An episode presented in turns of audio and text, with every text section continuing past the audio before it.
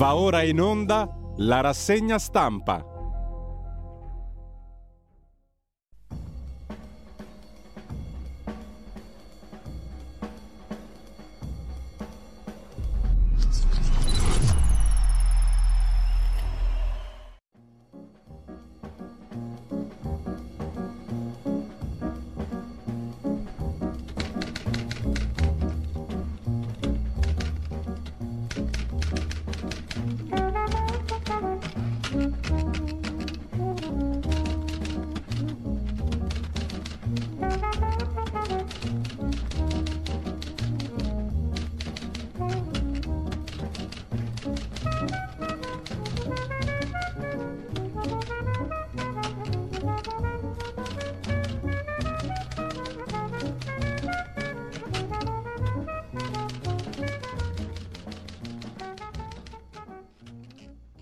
Cordiale buongiorno a tutte le ascoltatrici e a tutti gli ascoltatori da Giulio Cainarca. Ben trovati all'appuntamento con la rassegna stampa venerdì 23 febbraio. Sono le 7.31, è un giorno eccezionale perché nella storia dell'umanità non è mai accaduto che venerdì 23 febbraio 2024 esistesse. È la prima volta nella storia dell'umanità, pensateci, non è una banalità. È più che una banalità. Intanto radiolibertà.net il nostro sito e la pagina Facebook di Radio Libertà per il palinsesto di giornata, pieno di ricche e svariate cose. Intanto vediamo subito, come sempre, l'agenzia ANSA in apertura. Mega incendio a Valencia, 4 morti, 20 dispersi, in fiamme due grattacieli, almeno 13 i feriti. Tuttavia c'è anche Big Mama all'ONU. Ho sopportato anni di bullismo, dice la rapper, mi pare che sia, napoletana, che eh, ha partecipato a Sanremo mm, e incornicia l'agenzia ANSA in prima pagina. Da Blasi a Totti, David Soleri, le coppie che scoppiano, un altro titolo fondamentale. E sempre dal primo piano dell'agenzia ANSA, la politica interna italica, il decreto elezioni, bocciata la proposta sul terzo mandato, la maggioranza si spacca, ma questo lo vedremo uh, assai doviziosamente più tardi sui giornali.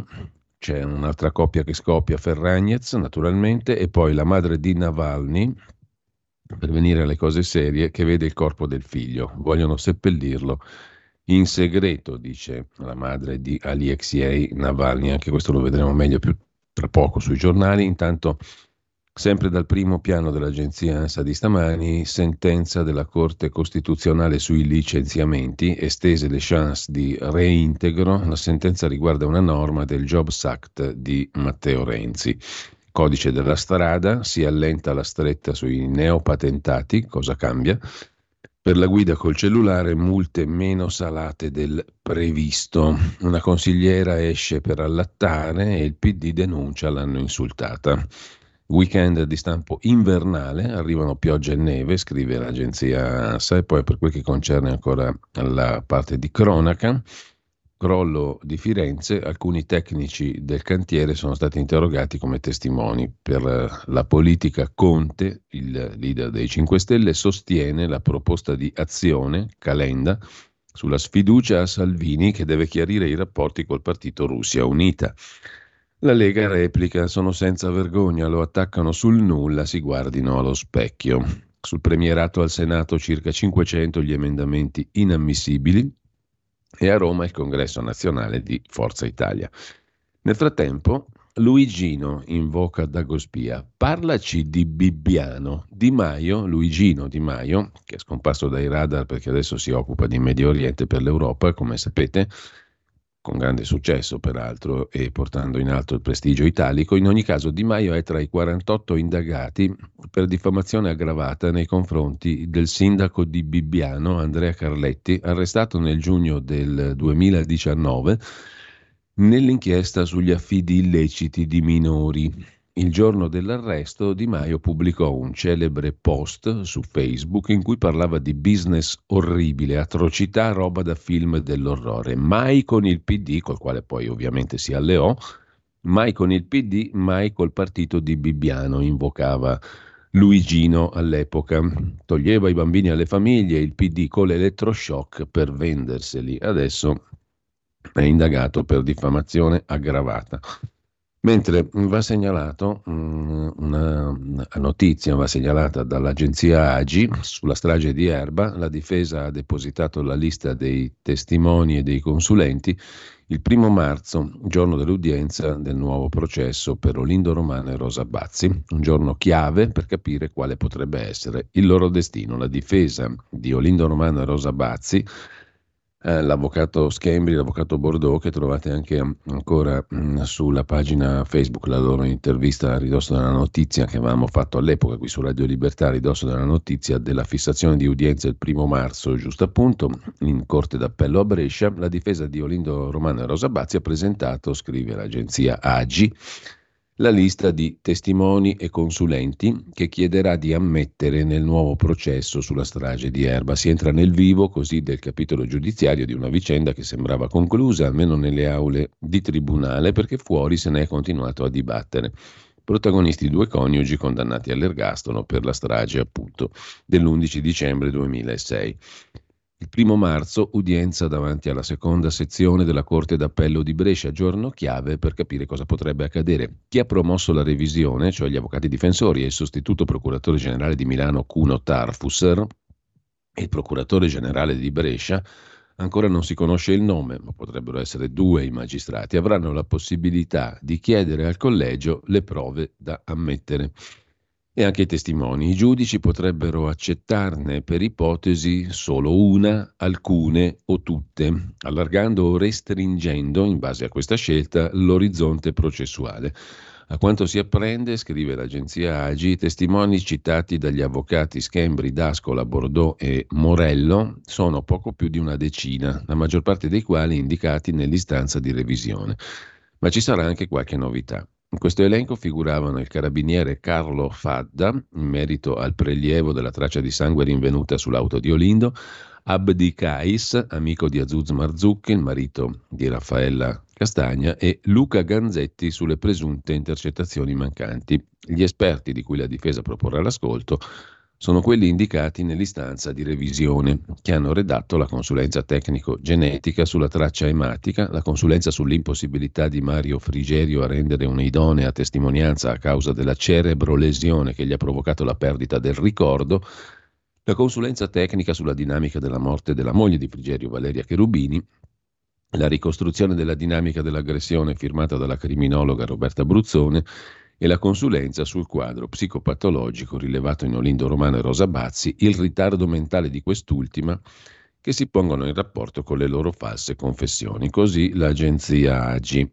Ma va detto che sulla questione della strage di Erba si è soffermato in, anche dettagliatamente, non solo col libro Olindo e Rosa di eh, Edoardo Montolli e Felice Manti, ma anche in una serie di articoli sul suo blog, frontedelblog.it, appunto Edoardo Montolli. Strage di Erba, no della Procura Generale di Brescia alla revisione? È un articolo che compare appunto sul blog di Edoardo Montolli. E che cosa, a che cosa allude questa questione? Allude al fatto che la quotidiano locale, la provincia, è già certa di una cosa. Per quanto manchi oltre una settimana, al processo di revisione per la strage di Erba, primo marzo, il quotidiano La provincia di Como sostiene di sapere già quale sarà il parere della Procura Generale di Brescia sulle richieste di Olindo Rosi, sui loro difensori e del sostituto procuratore Tarfusser.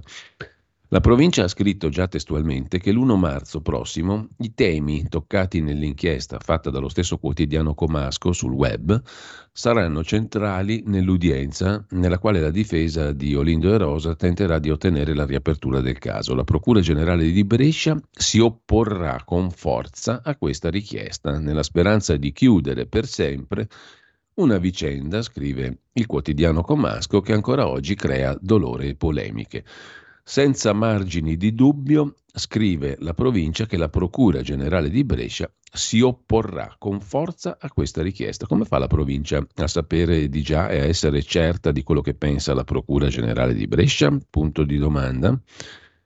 Intanto, mh, mm, sempre sulla strage di Erba, oltre al no sulla, eh, sulla, sulla questione del... Um, sulla posizione, per meglio dire, della Procura Generale di Brescia, un attimo soltanto perché vorrei recuperare anche eh, un altro articolo che eh, Edoardo Montolli ha scritto su questa questione, adesso lo recuperiamo un attimo solo perché me lo sono perso, ma cercherò di recuperarlo. Mm, ecco, questo qui era il pezzo che volevo segnalarvi sempre da fronte del blog, ovvero l'articolo dedicato alle menzogne degli audio modificati. È un articolo del 20 di febbraio di tre giorni fa. Su Olindo e Rosa scrive Edoardo Montolli continuano le bufale.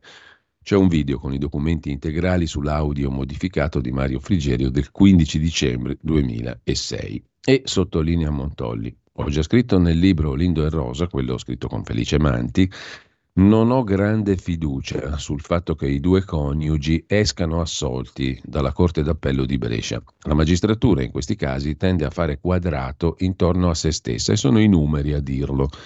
I delitti mediatici, che rappresentano il buon funzionamento della giustizia, si sono sempre conclusi con un colpevole fin dai tempi remoti di Lorenzo Bozzano, 1971 senza che mai fosse accolta una sola richiesta di revisione. E la strage di Erba costituisce un delitto mediatico per eccellenza, sottolinea Montolli, quindi è assai probabile che finisca male per i due coniugi. A Brescia fummo peraltro già spiazzati in un'occasione quando sia la Procura Generale che la Corte d'Appello diedero prima parere favorevole all'analisi dei reperti della strage e poi all'udienza successiva cambiarono improvvisamente idea Entrambi. Certo, la mole di prove nuove sull'innocenza di Olindo e Rosa è tale che solo propalando ulteriori menzogne si potrebbero mettere in condizione i giudici di confermare la condanna. Una delle menzogne più ripetute negli ultimi tempi riguarda l'audio di Mario Frigerio del 15 dicembre 2006, a quattro giorni dalla strage, quando viene sentito dal primo pubblico ministero il dottor Pizzotti della Procura di Como. Un audio accelerato in cui il testimone sembrava dire è stato Olindo, mentre descriveva tutt'altra persona, cioè un uomo olivastro mai visto prima e poi verrà descritto come molto più alto di lui, capelli neri rasati, esperto di arti marziali. Si trattava di una frase, è stato Olindo, che non solo non avevano sentito i consulenti di accuse e difesa né i periti della Corte d'Assise, ma neanche le quattro persone che erano con Frigerio nella stanza. Cosa surreale, quella frase non l'aveva sentita neanche lo stesso Frigerio. Nel corso del processo d'appello, quell'audio risultò essere stato modificato con un programma Cool Edit 2000. Questo programma aveva trasformato la frase stavano uscendo in è stato Olindo. Un fatto inquietante che dovrebbe essere sufficiente a chiudere la questione. E invece, inspiegabilmente, da mesi alla trasmissione quarto grado di Gianluigi Nuzzi lo ripropongono con una consulenza fatta in studio da loro, che non ha alcun valore legale, ma che condiziona l'opinione pubblica, approfittando dell'audience di Mediaset. Il tutto mentre qualcun altro altrove insinua addirittura che fu il pubblico ministero Simone Pizzotti a sviare Frigerio portandolo a parlare di un uomo olivastro e mai conosciuto. Sicché sul canale YouTube Fronte del blog Edoardo Montolli pubblica il podcast con la vera storia di quell'audio, per la prima volta udibile a velocità normale, con i documenti verbali, gli spettrogrammi del suono, in modo che tutti sappiano, prima che inizi il processo di revisione, come sono andate le cose. In realtà basterebbe una sola frase. Il 20 dicembre 2006 il comandante dei carabinieri di Erba, Gallorini, va in ospedale da Frigerio, gli fa nove volte il nome di Olindo e dopo un'ora di colloquio gli chiede infine se gli avesse messo il dubbio. Ci aveva impiegato lui un'ora il 20 dicembre a mettergli il dubbio su Olindo, mentre lui pensava ad altra gente. Com'è possibile che Frigerio cinque giorni prima ne avesse pronunciato il nome? Buona visione e se ne avete voglia andate sul sito, sul blog frontedelblog.it, c'è appunto il video di Edoardo Montoli sulla strana storia dell'audio modificato da di Mario Frigerio. Ma c'è un altro articolo che riguarda la strage di Erba, o meglio riguarda Rosa Bazzi, ed è sul settimanale 7 di stamattina sul Corriere della Sera. Alessandra Carati, che è anche la compagna di Davide Parenti, l'autore delle Iene su Italia 1, ha scritto un libro su Rosa Bazzi. Rosa Bazzi mi disse non so leggere, scrivi un libro su di me. Gli incontri in carcere ogni settimana, le confidenze e il linguaggio non verbale. Il libro era già uscito da un bel po'. Tra luglio del 2019 e il febbraio del 2020 Alessandra Carati ha incontrato Rosa Bazzi, condannata per la strage di Erba col marito Olindo. L'ha incontrata in carcere ogni settimana svelando le ambiguità, le fragilità che si celano in questa donna, scrive il 7 del Corriere della Sera di stamani. Il matrimonio quando aveva 20 anni, la relazione con l'Olindo, l'infanzia infelice, gli anni del carcere. Alessandra, perché Rosa Bazzi? Parafrasando Carrer risponde Alessandra Carati, uno scrittore è legittimato solo dal proprio desiderio. Da qui, desiderio misto ad angoscia, è partita la spinta che mi ha mosso verso questo libro. Io e Rosa non potremmo essere più diverse, però qualcosa di lei mi chiamava. Abbiamo vissuto vite lontane. Credo sia stata la sua condizione di solitudine, la sua povertà relazionale, intellettuale culturale ad attrarmi. E da qui è nata appunto questa frequentazione. Eh, Rosa ha difficoltà cognitive accertate con una perizia. L'essere umano quando si sente manchevole compensa. Lei ha sviluppato un forte intuito, un istinto simile a quello di un animale selvatico e agisce seguendolo. Ha una bassa comprensione del linguaggio verbale ma è attentissima al corpo. Durante i nostri incontri, racconta Alessandra Carati, mi chiedeva perché avessi distolto lo sguardo, avessi mosso un braccio, una mano, temeva che stessi nascondendo qualcosa. Nel libro Alessandra Carati scrive che sembra una bambina rosa di 55 anni. La scrittrice Alessandra Carati, che appunto è anche compagna di Davide Parenti delle Iene, ha un, scritto un nuovo romanzo, in realtà ne aveva già scritto un articolo, un reportage, adesso esce un nuovo romanzo intitolato Rosi, per Mondadori, è in libreria tra quattro giorni, dal 27 di febbraio. Eh, era stato scritto appunto un, un, lungo articolo da Alessandra Carati, ma adesso esce anche il libro per Mondadori. Questo giustifica l'intervista oggi sul 7 del Corriere della Sera. Nel libro Alessandra Carati scrive che Rosa Bazzi è una donna gentile.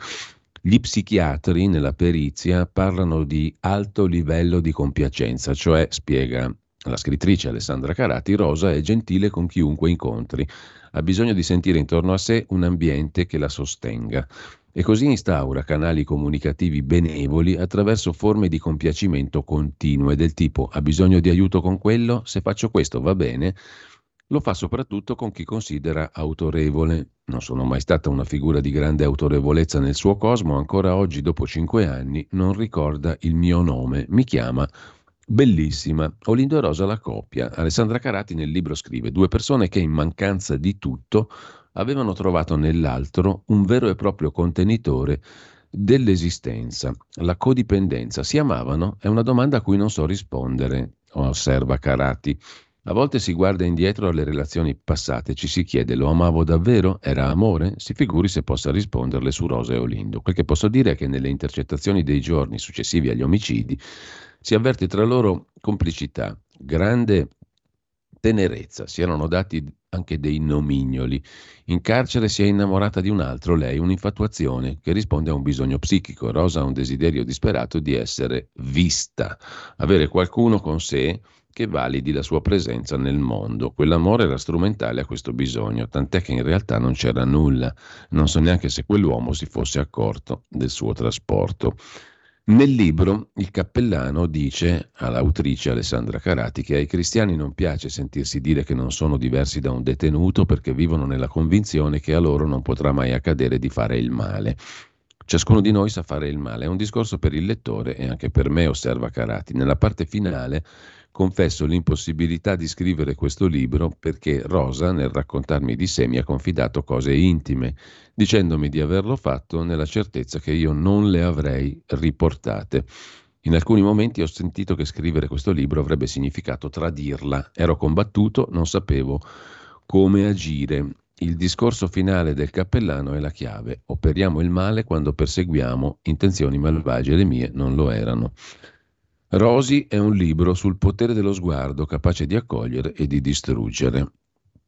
Sono stati definiti mostri Olindo e Rosa. Chi sono i mostri? La risposta, conclude Alessandra Carati credo abbia a che fare con le nostre paure più profonde. Quando accadono fatti così violenti, abbiamo bisogno di mettere una distanza tra noi e loro, di allontanarci dal precipizio. Così l'intervista eh, ad Alessandra Carati, il cui libro su Rosa Bazzi, Rosi, esce appunto fra tre giorni, il 27 febbraio, per Mondadori. Detto ciò, eh, vi segnalo prima delle prime pagine anche una seconda puntata dell'inchiesta che compare sulla nuova bussola quotidiana su Agenzia del Farmaco, Speranza, l'ex ministro della Salute, gestione Covid. Così l'AIFA, e l'Agenzia del Farmaco e il ministro Speranza alteravano i dati sui morti da vaccino, scrive oggi Andrea Zambrano sulla nuova bussola quotidiana, insabbiate le segnalazioni delle regioni sugli effetti avversi, ma hanno messi i grafici sui danneggiati da vaccino e i decessi correlabili al vaccino diventano indeterminati perché generano ansia. Questo è il contenuto della seconda puntata dell'inchiesta della bussola quotidiana con le accuse di falso ideologico a carico di Speranza e Magrini, l'allora direttore dell'Agenzia del Farmaco. Si è appena dimesso invece l'attuale direttore, questo ha generato un qualche scandalo, come vedremo, o meglio, un po' di rumore. Vediamo le prime pagine di oggi. Incominciamo da avvenire due anni in fumo, 24 febbraio 2022, centinaia di migliaia di morti, c'è chi dice 190.000 morti, stiamo parlando della guerra in Ucraina, 1.400.000 case rase al suolo e sul terreno è stallo. In Ucraina, scrive Avvenire, cresce la sfiducia di fronte all'avanzata russa e anche per Unione Europea e Stati Uniti la guerra per ora è senza uscita. Da Biden insulti a Putin, gli ha dato del figlio di puttana, il corpo di Navalny mostrato alla madre. Così su Avvenire. Di spalla però c'è l'articolo di Nello Scavo sulla Libia che è salita fino a, al terzo posto nella classifica dei paesi del mondo dove è più brutale la persecuzione dei cristiani. Rapporto annuale di Open Doors, l'ONG che monitora gli attacchi ai cristiani in tutto il mondo. Così la Libia prova a soffocare i cristiani. Benedetto Obama che la bombardò e così fece della Libia un paese meraviglioso. Sempre dalla prima pagina per estirpare il Gheddafi. Dalla prima pagina di Avvenire lo stop al terzo mandato che agita la maggioranza, profonda spaccatura nella maggioranza sul terzo mandato per i presidenti di regione. Fratelli d'Italia e Forza Italia votano contro l'emendamento al decreto elezioni presentato dalla Lega in commissione al Senato. La proposta è bocciata anche da PD, 5 Stelle e AVS. Un errore Verdi, sinistra, eccetera. Un errore per Matteo Salvini che però non mette a rischio la maggioranza, dice Salvini. Nonostante le proteste di Anci e Regioni, Giorgia Meloni minimizza, ma da ieri la convivenza nella coalizione è più tumultuosa, scrive Avvenire. Se Atene piange, Sparta non ride perché Bonaccini è incazzato morto. Anche De Luca, che sono tutti e due governatori, al secondo mandato volevano il terzo anche loro, come Zaia. L'esito del voto procura rogne al PD con sindaci bonacciniani e delucchiani in rivolta. Italia Viva accusa PD 5 Stelle da voi un soccorso al governo. Così a venire. Il Corriere della Sera mette in apertura intanto la foto che mm, si occupa di Russia, mostrato alla madre il corpo di Navalny, la donna però è stata ricattata sulla sepoltura del figlio, una cosa oscena orrenda, orribile. Biden insulta Putin, scontro con il Cremlino. Sul terzo mandato il no spacca la maggioranza, il caso Veneto con Zaia.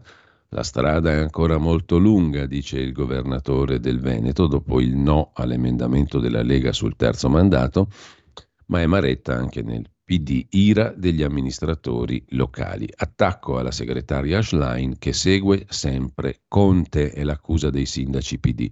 Il governatore dell'Emilia Romagna Bonaccini si lamenta, gli accordi non sono stati rispettati, peraltro è anche presidente del PD Bonaccini. Ma il Corriere della Sera mette in prima pagina il caso di un giallo con un'arma letale, un piatto di spaghetti seguito da un dolce. Così è stata uccisa una donna per l'eredità con un piatto di cibo proibito. La donna veniva da Asiago, è andata a trovare una pronipote ad Aci Castello, in quel di Catania, in Sicilia, è stata ammazzata così. L'arma del delitto, un piatto di spaghetti e poi un dolce, il tutto fatto servire all'anziana ricca prozia nella sala di un ristorante di Aci Castello, Catania. Maria Basso, ex funzionaria del Ministero degli Esteri, 80 anni, 500 mila euro lasciati in eredità ai poveri di Asiago, dove aveva vissuto, poteva mangiare solo omogeneizzati e liquidi. A studiare il piano per impadronirsi dell'eredità dopo averle fatto cambiare il testamento, la pronipote Paola, 59 anni, oggi finita agli arresti per circonvenzione di incapace e omicidio aggravato. Mentre muore un baby calciatore, dimesso dall'ospedale due volte, dove era andato due volte in pronto soccorso, in quel di Chivasso Torino. Andrea, di Castiglione Torinese, è morto dopo essere stato dimesso dall'ospedale di Chivasso, dove era stato visitato per una polmonite. Sorpresa intanto all'agenzia del farmaco, AIFA, si è dimesso il presidente Giorgio Palù, che ha sottolineato la totale assenza di ascolto da parte del ministro.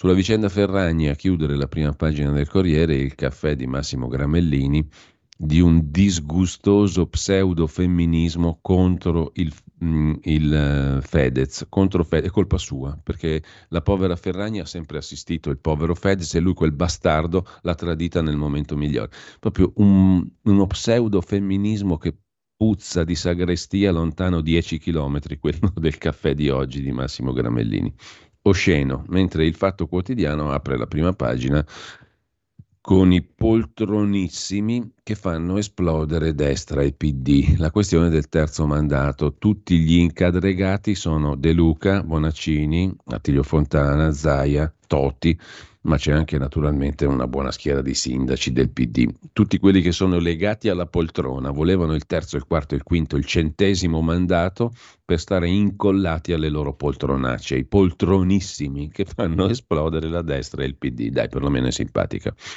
Il Fatto Quotidiano si occupa poi nella frase sopra la testata di Renzi che celebra i fasti del suo governo, decimo anniversario. Nel frattempo la Corte Costituzionale rade al suolo un altro pezzo del suo Jobs Act e allarga i reintegri a tutti i licenziamenti nulli. Ucraina due anni di inutile strage, Meloni e compagnia buttano altri soldi, l'inserto speciale di oggi del Fatto Quotidiano e poi il caso Sant'Anché. Per i pubblici ministeri di Milano il gruppo Visibilia, fondato da Sant'Anché, va commissariato. Forza Italia intanto riabilita Formigoni ma non è candidabile. E poi la questione del ponte sullo stretto di Messina. La penale al costruttore Salini può salire fino a un miliardo. Grandi opere folli, titola il fatto, poi vedremo meglio l'articolo di Carlo Di Foggia. Selvaggia Lucarelli si occupa dei Ferragnez. Lei va da Fazio, sarà ospite di Fazio il 3 marzo. Lui si butta a destra. Il Federico Lucia si butta a destra. Ma dal fatto passiamo al giornale. Il giornale apre con l'Italia che non molla l'Ucraina, nessun disimpegno, c'è un accordo di sicurezza con l'Ucraina. Intanto Biden dà a Putin del figlio di puttana e Putin minaccia la Francia. Questa è alta politica estera, figlio di puttana. Mentre di spalla c'è la sinistra che tifava per il ponte, non se lo ricordano in tanti. Amnesie rosse, scrive Domenico Ferrara, tanti a sinistra tifavano per il ponte, tifavano anche per Putin a dir la verità. No al terzo mandato, Lega battuta, PD a pezzi, titola il giornale, e poi se guidi col cellulare 15 giorni senza patente. Novità per il codice della strada, dopo la conclusione dell'iter in Commissione Trasporti, 70 emendamenti approvati in aula, l'utilizzo del cellulare mentre si guida prevederà 15 giorni di stop della patente. C'è anche il ritiro immediato e poi sorpresa verde, ma che deforestazione? Non ci sono mai stati tanti boschi in Italia come in questo periodo. La notizia non è nuova, ma è ricommentata da Filippo Facci. Dopodiché ci sono più annullamenti che matrimoni e la svolta della conferenza episcopale italiana, le parole dell'arcivescovo Zuppi sulla questione delle separazioni, anche la Chiesa spinge per l'annullamento delle nozze, perché a volte protrarre le nozze significa protrarre anche il malessere.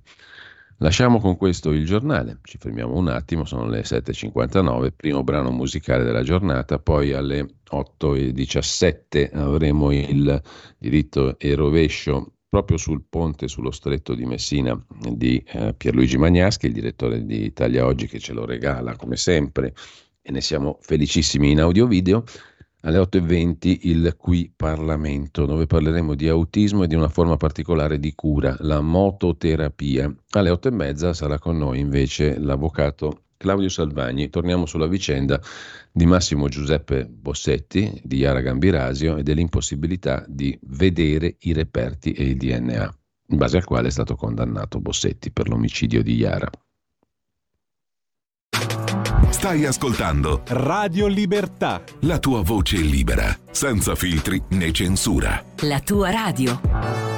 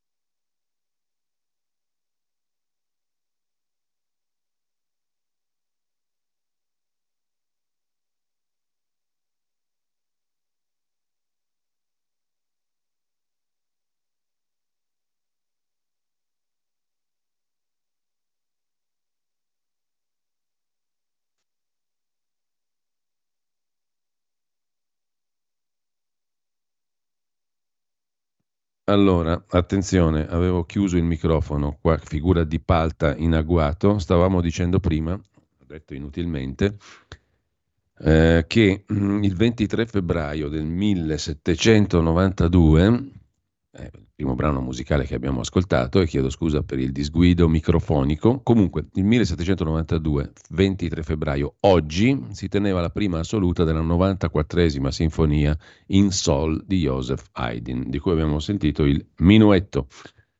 Andiamo di nuovo alla rassegna stampa, eravamo alla prima pagina in questo punto di, del mattino di Napoli, muore schiacciato nello stabilimento Stellantis di Prato la Serra, Avellino, la vittima è un operaio 52enne di una ditta esterna. Indagano i pubblici ministeri, schiacciato da un macchinario che stava cercando di riparare. Così è morto Ieri mattina Domenico Fatigati, 52 anni, operaio specializzato originario di Acerra, dipendente di una ditta esterna nel reparto basamento motore della Fiat Chrysler Stellantis di Prato la Serra, in provincia di Avellino. L'ennesima morte bianca, la numero 148 dall'inizio dell'anno nel nostro paese. E poi la voragine al Vomero, l'inchiesta sulla manutenzione mancata all'origine della voragine che si è aperta a Napoli in via Morgan. Questa è la pista principale dell'inchiesta aperta dalla Procura della Repubblica. Al vaglio degli investigatori gli interventi sulla condotta dell'acqua. Dal mattino passiamo al tempo di Roma. Peraltro, mm, sul mattino di Napoli ci torniamo un attimo perché c'è un bell'articolo, ci stava sfuggendo, di Luca Ricolfi sul disagio giovanile, sul male di vivere nell'era virtuale. Il disagio giovanile è un tema di cui si sta tornando a parlare perché i segnali sono tantissimi: ansia, depressione, autolesionismo, disturbi alimentari, suicidi tentati e portati a termine. Un aspetto è rimasto in ombra, l'età e il genere delle vittime, scrive Ricolfi. Se guardiamo ai dati internazionali, emerge con nitidezza che il disagio, pur colpendo la gioventù nel suo insieme, raggiunge il massimo nelle fasce di età più basse, dai 10 ai 19 anni e in special modo fra le ragazze. Sulle ragioni del disagio è in corso un dibattito, specie negli Stati Uniti e nel Regno Unito. Nell'occhio del ciclone due scienziati sociali, Jonathan Haidt e Zach Rausch, che hanno fatto una scoperta. Tutti i principali indicatori di disagio svoltano all'inizio del decennio 2010-2020 e, qui sta il lato strabiliante della scoperta, lo fanno simultaneamente in tutti i paesi di lingua inglese e nei paesi del nord Europa. Com'è possibile che i segni del disagio giovanile, in particolare i suicidi, decollino tutti insieme fra 2010 e 2012? La risposta degli studiosi è che, e poi 2020, è che il 2020 è l'anno di nascita dell'iPhone 4 e il 2012 è l'anno in cui Zuckerberg, inventore di Facebook, spende un miliardo per acquistare Instagram, che già allora aveva raggiunto un'enorme diffusione, scrive Luca Ricolfi in prima pagina sul mattino di Napoli. Cosa c'entra? Lo spiega Jonathan Haidt. L'iPhone 4 è il primo smartphone che permette un comodo accesso a internet e ai social e nello stesso tempo monta una camera frontale che permette i selfie e più in generale la diffusione di foto e immagini. L'acquisizione di Instagram completa l'opera. Da lì in avanti diventerà facilissimo costruire immagini di se stessi, abbellirle con Photoshop, includerle nel profilo, farle circolare e inondare il mondo di tweet, like, post e far rimbalzare quelli altrui. Inizia l'età dell'oro dei social media. Ognuno può tentare di pubblicizzare il suo ego, ma nel fare questo si espone alle critiche altrui e soprattutto alla frustrazione di sentirsi surclassato da innumerevoli altri ego più attraenti, più popolari, più capaci di attirare i like. Secondo Jonathan Haidt, è precisamente questo che fa decollare il disagio giovanile.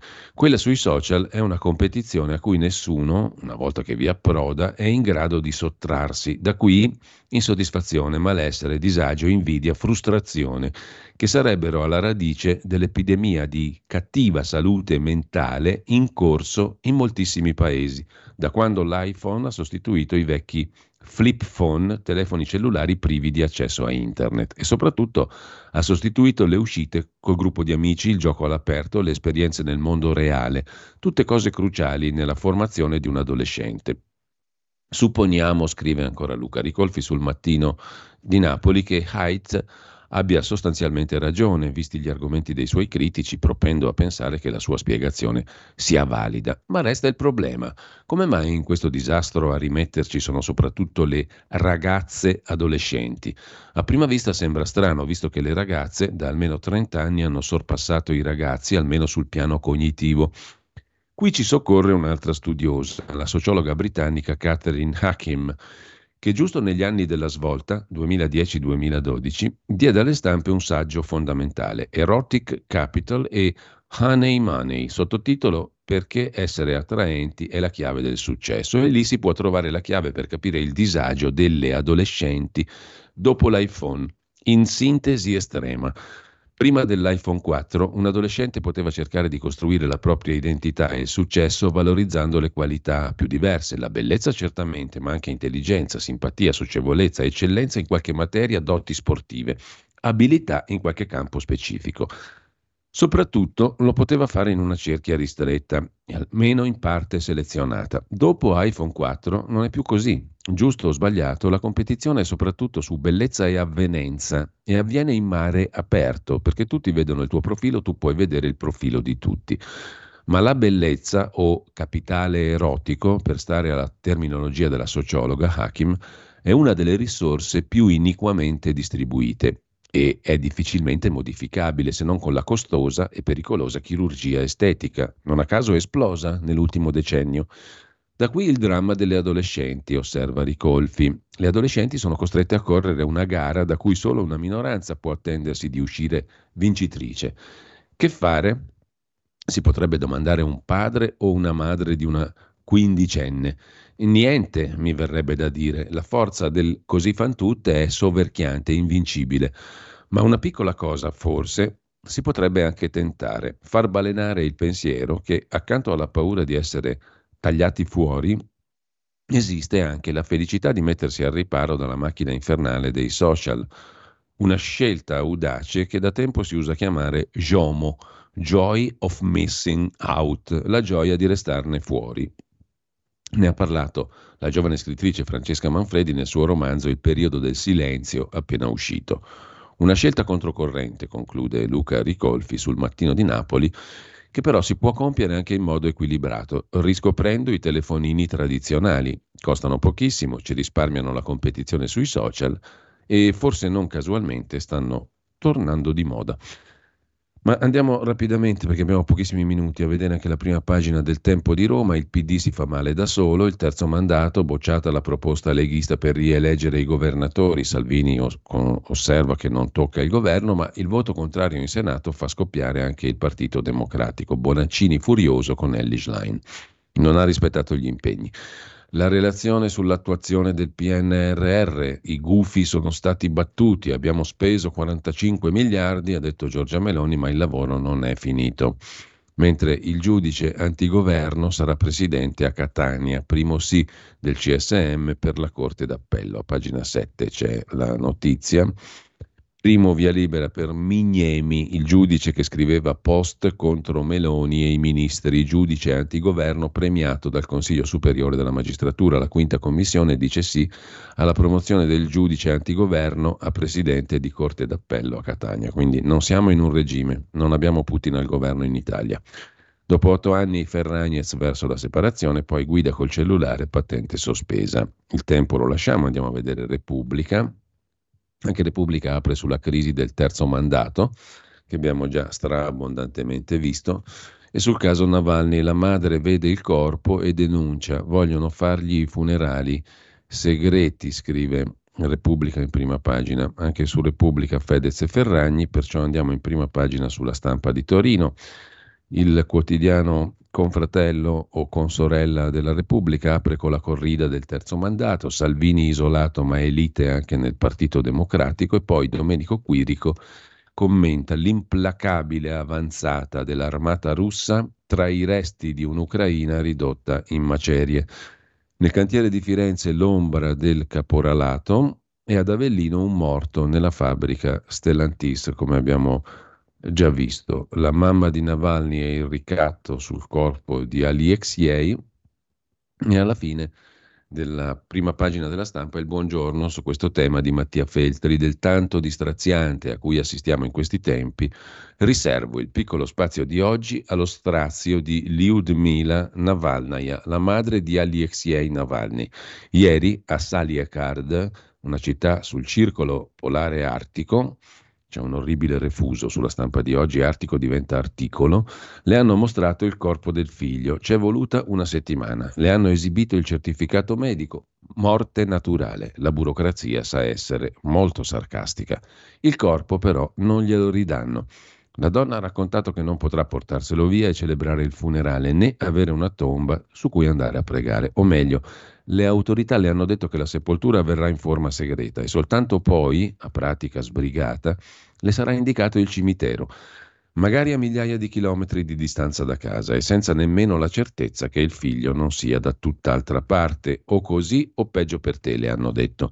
Navalny doveva essere cancellato da vivo, deve esserlo da morto. I motivi delle dittature sono sempre manifesti e non restituire a una madre il corpo del figlio è una malvagità ben spendibile per la gloria del dittatore. Chiunque di noi, scrive ancora Mattia Feltri, avrà ripensato agli studi ginnasiali, al pianto di Priamo che si prostra ai piedi di Achille, gli cinge le ginocchia, gli bacia la mano, ed è la mano che gli ha ammazzato il figlio Ettore. Rivuole il corpo, è disperato al punto da baciare, umiliandosi, la mano omicida. Priamo riavrà il corpo di Ettore, ma quella greca è stata una grande civiltà e Omero raccontava l'inevitabile violenza dell'uomo, ma era un uomo che non si sentiva mai al di sopra del destino dell'umanità. Per questo, conclude Feltri, Mattia Feltri, a Lyudmila nemmeno sarebbe bastato prostrarsi ai piedi di Putin. Andiamo a vedere velocissimamente anche la prima pagina della verità di oggi, eh, che eh, apre con i verbali e i documenti che svelano il miliardo nascosto degli agnelli. I pubblici ministeri avrebbero trovato oltre 900 milioni di fondi schermati riconducibili alla famiglia. La stessa cifra spuntò in un'indagine milanese grazie a un fax dimenticato e a un super test, ma il no alla rogatoria bloccò tutto. Ecco dove punta l'inchiesta per Prode fiscale. Il titolo di apertura di Libero, e poi andiamo in pausa. Il titolo di apertura di Libero è invece sul caciocavallo di De Luca. Giorgia Meloni a tutto campo, va all'attacco in tv. In campagna, ha detto il Premier, si usano i fondi di coesione per le sagre del fagiolo, della zampogna e della cacciotta. Bravo De Luca, ha detto sarcasticamente Meloni. E Schlein ci fa la morale, ma tace sul governatore che mi insulta, ha detto Giorgia Meloni. Ci fermiamo un attimo, poi la rubrica diritto e rovescio, poi il qui Parlamento. Stai ascoltando Radio Libertà. la tua voce libera, senza filtri né censura. La tua radio.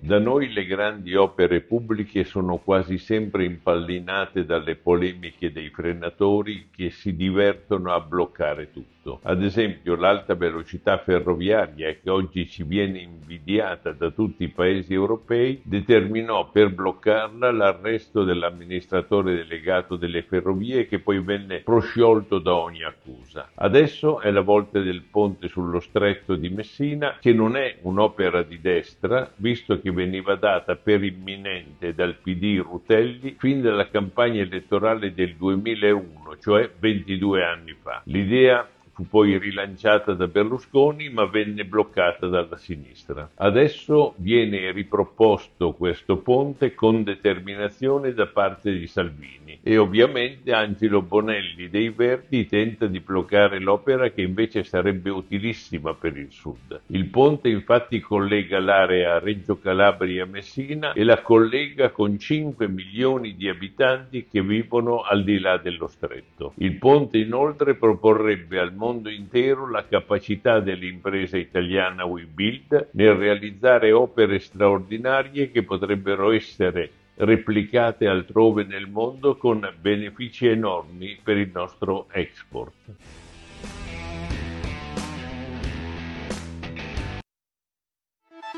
Stai ascoltando Radio Libertà, la tua voce libera, senza filtri né censure, la tua radio.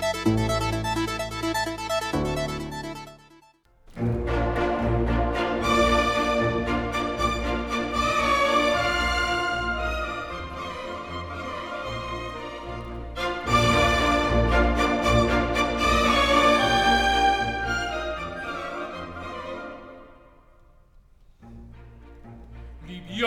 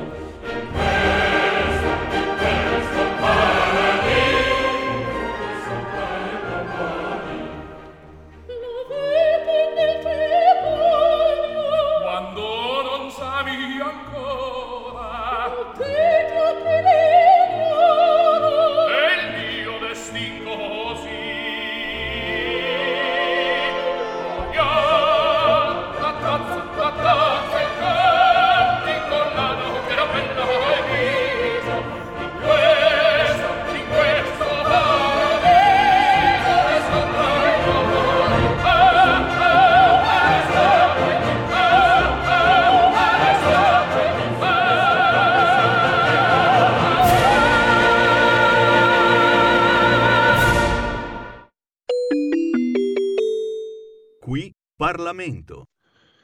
Intanto sinteticisssimamente 23 febbraio oggi 1963 il nostro calendario musicale impareggiabile ci ha portato a Luciano Pavarotti che debutta all'Opera di Stato di Vienna ne La Traviata, Libiamo nei lieti calici e l'aria celeberrima che abbiamo appena ascoltato. Intanto do il benvenuto e il buongiorno per il nostro qui Parlamento in collaborazione con il gruppo della Lega alla Camera a Massimiliano Panizzut, deputato eletto in Friuli Venezia Giulia per la Lega e componente, tra le altre cose, della Commissione Affari Sociali e della Commissione parlamentare d'inchiesta sulla morte di David Rossi. Abbiamo parlato ieri con Felice Manti, il collega del giornale, della vicenda relativa proprio a Davide Rossi, al fatto che dopo tanti anni, quattro anni, si è saputo che un dranghettista, un personaggio legato alla Camorra e all'Andrangheta, si è autoaccusato dell'omicidio mm, di Davide Rossi in maniera forse farlocca, ma certamente inquietante che la famiglia non abbia saputo niente fino a che è stato rivelato l'altro giorno a quattro anni di distanza. Detto per inciso. Peraltro, oggi parliamo di un altro tema.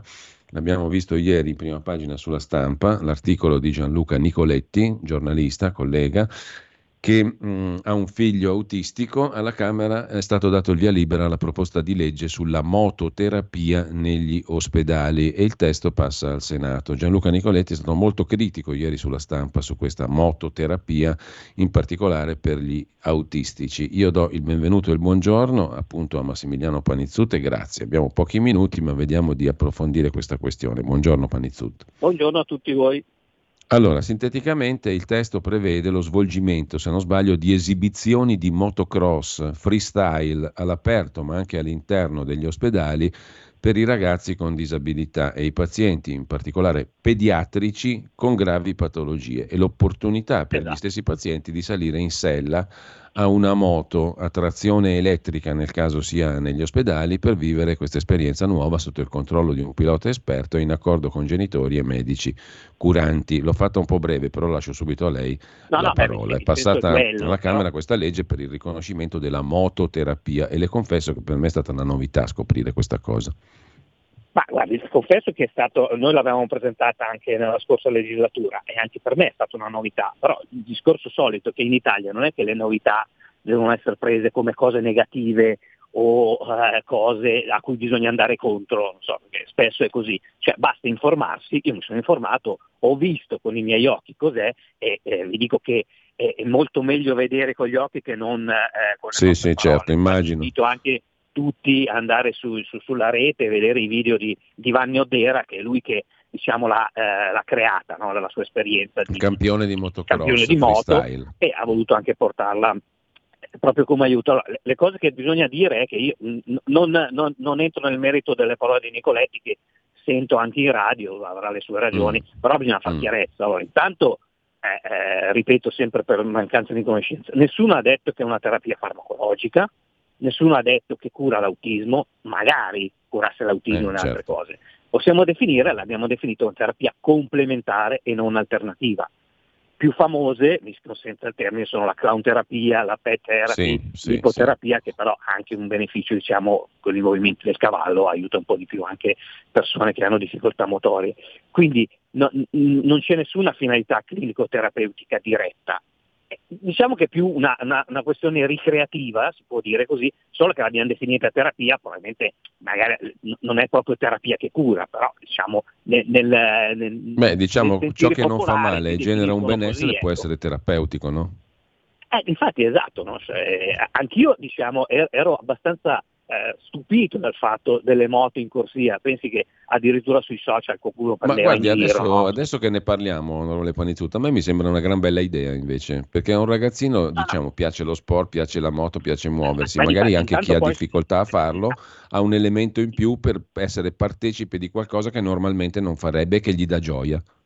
Esatto, il problema è quello che eh, gli studi, a parte ripeto che le moto in corsia sono elettriche, no? perché qualcuno ci prendeva in giro, no? facevano fumo, Sì, cioè, certo. cioè, bisogna anche un attimino, no? perché poi nella rete gira di tutto, però noi no, non è che stiamo ora. Però il problema è che basta spiegare le cose e ripeto, basta vederle e uno cambia tutta la, la- la- la visione, no? Cioè, immagino che lei l'abbia vista allora la- un, un esempio l'abbiamo pratico. vista a, a- a- Rimini perché grazie al nostro ministro alle disabilità eh, lo scorso anno ha fatto l'Expo AID e c'era anche questa, questa esibizione che diciamo è- è oltre all'esibizione sua poi appunto lui proprio carica in braccio sulle moto questi bambini e questi ragazzi però eh, è da vedere è da vedere è da vedere la gioia che questi Eh, ragazzi hanno, perché guardi, anch'io ho una famiglia, una sorella disabile, e ogni tanto noi parenti siamo, mi si passi il termine, troppo affannati da, e porta la ginnastica, e porta la terapia, e porta la fa-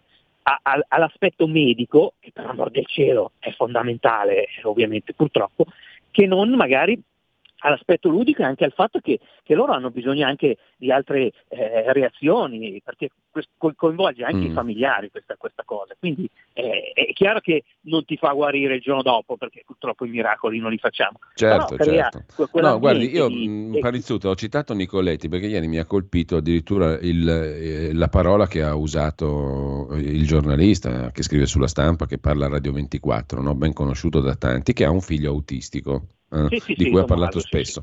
Beh, addirittura parla di vergogna della mototerapia di Stato. A me sembra una parola esageratissima, questo vergogna. Eh, oltretutto, non- non, credo non- che i non mi genitori di, di ragazzi autistici possano pensare che con la mototerapia guariscono i figli. Perché giustamente Nicoletti dice ci vuole attenzione a diffondere le notizie che potrebbero illudere le famiglie dei malati. Ma io non credo che nessun genitore sano di sta mente possa cioè- illudersi che con la mototerapia guarisce il figlio. Certamente gli si fa qualcosa di positivo. Vo- Vorrei capire da dove ha tirato fuori e dove, dove ha letto Eh, che noi abbiamo detto che questo cura qualcosa. A parte che Appunto. se mi permetti, eh, la proposta di legge è, parte ancora più No, indietro. anche perché, dico, noi cosa insomma, di indignazione ne abbiamo un po' pie- cioè, L'indignazione a buon mercato è un qualcosa di fastidioso, Eh, onestamente. infatti, ma- ma- cioè, se, allora, se lui mi trova che io ho detto, ho scritto che questa, questa terapia, questa, questa mototerapia cura qualcosa, va bene. Ma eh, ti ripeto, noi siamo partiti ancora più lontani, nel senso che abbiamo demandato alla conferenza Stato-Regione e ai ministri competenti il fatto di stilare delle linee guida affinché chi vuole fare questa pratica, e ripeto, sono dei volontari, perché ad esempio i 5 Stelle ci hanno accusato che eh, eh no, eh, nel testo di legge avete scritto che costa alle radio, in realtà no perché non avevano visto che noi avevamo fatto l'emendamento, avevamo proprio tolto eh, nessuna possibil- alcuna possibilità che lo Stato mettesse i soldi, perché le pratiche sono state so- fa- fatte da volontari, quindi non costa niente. Ecco, e ripeto, non, non- capisco perché ci deve essere questo accanimento, quando noi appunto siamo partiti alla lontana per regolamentare le cose. Io posso essere anche d'accordo che gli effetti positivi, gli studi sono mm. uh, pochi, ripeto però Beh. basta guardare i video e uno capisce. Però se io regolamento la cosa, tutti possono farsi e attenersi alle certo, linee guida certo. e quindi farla in un modo uniforme su tutto il territorio nazionale, visto che ci rompono le scatole sempre che non c'è uniformità nei sistemi. Anzi, sì, dopodiché, sì. quando io ho le regole, parto e posso ancora vedere, ripeto, basta guardare quali sono gli effetti positivi, che ripeto, non, purtroppo eh, non siamo eh, medici, non, siamo, eh, non facciamo miracoli, purtroppo non curano direttamente, ma rendono un po' più sollieva l'ospedalizzazione. Beh, è perfetto, lei ha inquadrato perfettamente la questione. La ringrazio anche per la ottima sintesi dovuta al fatto che abbiamo pochissimi minuti. Grazie Massimiliano Panizzut e viva la mototerapia, che male non fa. Sicuramente no, esatto. Grazie onorevole Panizzut. Eh, ciao, tra poco noi avremo con noi Claudio Salvagni, avvocato di Massimo Bossetti, sulla vicenda di Yara Gambirasio, ma è una giornata molto densa di interviste interessanti e di confronti interessanti. Quella di oggi alle 9.40, dopo la rubrica Liberamente, il nostro direttore Giovanni Sallusti ospiterà Daniele Capezzone e si parlerà anche del suo libro E basta con sto fascismo.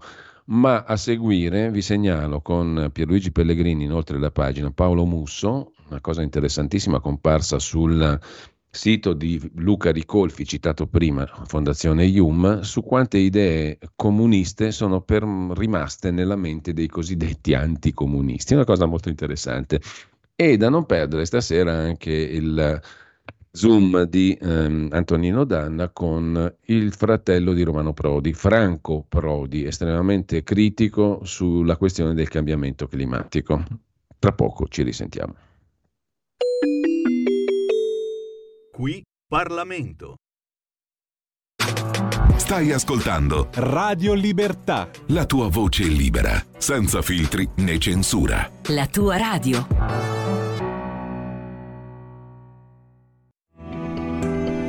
Il meteo.it presenta le previsioni del giorno. Una perturbazione atlantica è in atto sul nostro paese e provocherà diverse precipitazioni nelle prossime ore, temperature in generale diminuzione. Nella prima parte della giornata maltempo soprattutto al nord, specie su Alpi e Prealpi, ma via via anche sulla Toscana e localmente in Sardegna. Sul resto del paese cieli irregolarmente nuvolosi o coperti, con maggiori spazi soleggiati all'estremo sud. Nel pomeriggio forti piogge al nord-est con rischio di nubifragi, ma diffuse precipitazioni potranno colpire anche Toscana, Umbria e Lazio meglio invece sui restanti settori. Per ora è tutto da ilmeteo.it dove il fa la differenza. Per tutti i dettagli come sempre c'è la nostra app. Una buona giornata da Alessandra Tropiano. Avete ascoltato le previsioni del giorno. Stai ascoltando Radio Libertà, la tua voce libera, senza filtri né censure, la tua radio. E rieccoci in onda, come vi dicevo prima in conclusione della rassegna stampa, dovremmo essere in collegamento in questo momento, dopo tanto tempo torniamo a risentirci con l'avvocato Claudio Salvagni che insieme al collega Paolo Camporini difende ormai da tanti anni Massimo Giuseppe Bossetti che è in galera dopo il terzo grado di giudizio per l'omicidio di Iara Gambirasio. Intanto buongiorno avvocato Salvagni, grazie per essere di nuovo con noi. Buongiorno a voi, buongiorno a chi ci ascolta. Allora, mi faccia fare una premessa, perché io ho ripensato molte volte, diciamo, alla vicenda di Massimo Giuseppe Bossetti e anche agli ultimi sviluppi dei quali parleremo tra poco.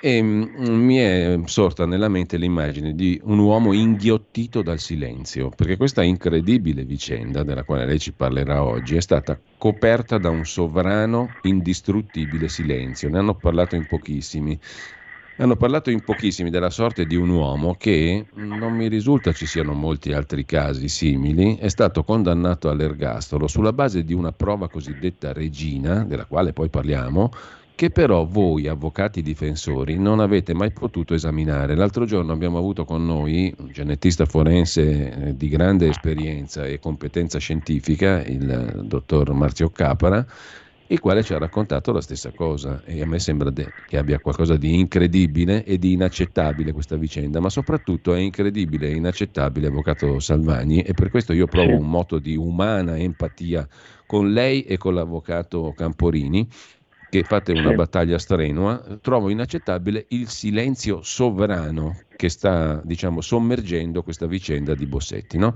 Io vorrei partire proprio da qui. Lei che idea si è fatto di questo atroce silenzio su questa atroce storia?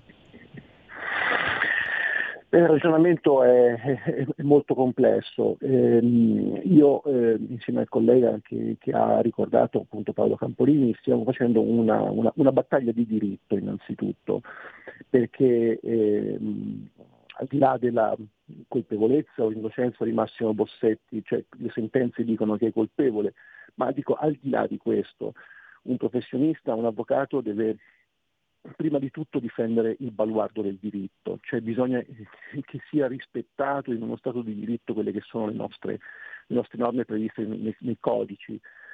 Questo silenzio questo silenzio, un silenzio veramente incredibile. Ecco, mi permetto di dire, interrotto per esempio soltanto da una sua conversazione con Irene Testa trasmessa su Radio Radicale, non so se trasmessa online o comunque recuperabile online sul sito di Radio Radicale, non so se sia andata in onda in radio completamente, questo non glielo so dire, però insomma poco altro, sui giornali ci sono state due righe, tre trafiletti che alla fine uno se leggeva, non si rendeva neanche conto dell'enormità delle questioni di cui stiamo parlando, no? Questioni enormi, perché se uno si fermasse a riflettere su quanto accaduto, eh, veramente resterebbe sconvolto e verrebbe eh, il, il, il, dubbio di vivere in una società civile che possa definirsi tale. Cioè, ecco perché lei dice questo, avvocato, così entriamo direttamente al cuore del problema, perché la cosa, la cosa, diciamo, che si stenta a credere, ma ce ne ha parlato l'altro giorno il dottor Capra, è che qui nessuno ha mai visto la prova regina. Nessuno vuol dire né voi avvocati né i consulenti, gli esperti che quelle prove regine, trattandosi di DNA e di questioni scientifiche, avrebbero dovuto esaminare scientificamente, giusto appunto, no? Ma certo, ma certo, eh, io vorrei ricordare, come giustamente già è stato fatto, ma brevissimamente, che in tutto, cioè questo è un processo che nasce sulla prova scientifica, sul DNA. È l'unico pilastro che che all'inizio accusava Massimo Bossetti e poi lo ha condannato, l'unico, l'unico. In questa prova scientifica è stata fatta senza Massimo Bossetti perché lui non c'era, quindi giustamente dieci, eh, dieci anni fa, cioè, mm, perdono, nel 2011 eh, Massimo Bossetti non c'era, non era indagato, non sapevano nemmeno chi fosse e quindi tutte le prove sui test, sul, sugli slip, sui leggings, sul DNA che è stato estratto da questi reperti è, è stata fatta senza di lui ovviamente direi, ma nel nostro sistema dove la prova si forma in dibattimento, eh, direi che è quasi obbligatorio consentire all'imputato di difendersi e fare una perizia in contraddittorio per dimostrare la bontà o meno di quel risultato. Sembra una cosa talmente ovvia, talmente banale, che qualcuno stenta a credere che non sia stata fatta. In definitiva, una persona accusata di un omicidio sulla base di un DNA come fa a difendersi se non, se non ripete quel DNA? No, attenzione, qua dobbiamo ricordare a chi ci ascolta no? che la difesa non ha mai potuto né vedere né esaminare la prova regina, cioè appunto il DNA e i reperti della vittima, che in un primo momento sembravano scomparsi e che poi sono comparsi. Questa è un'altra cosa curiosa che è accaduta, no? Esattamente. Esattamente.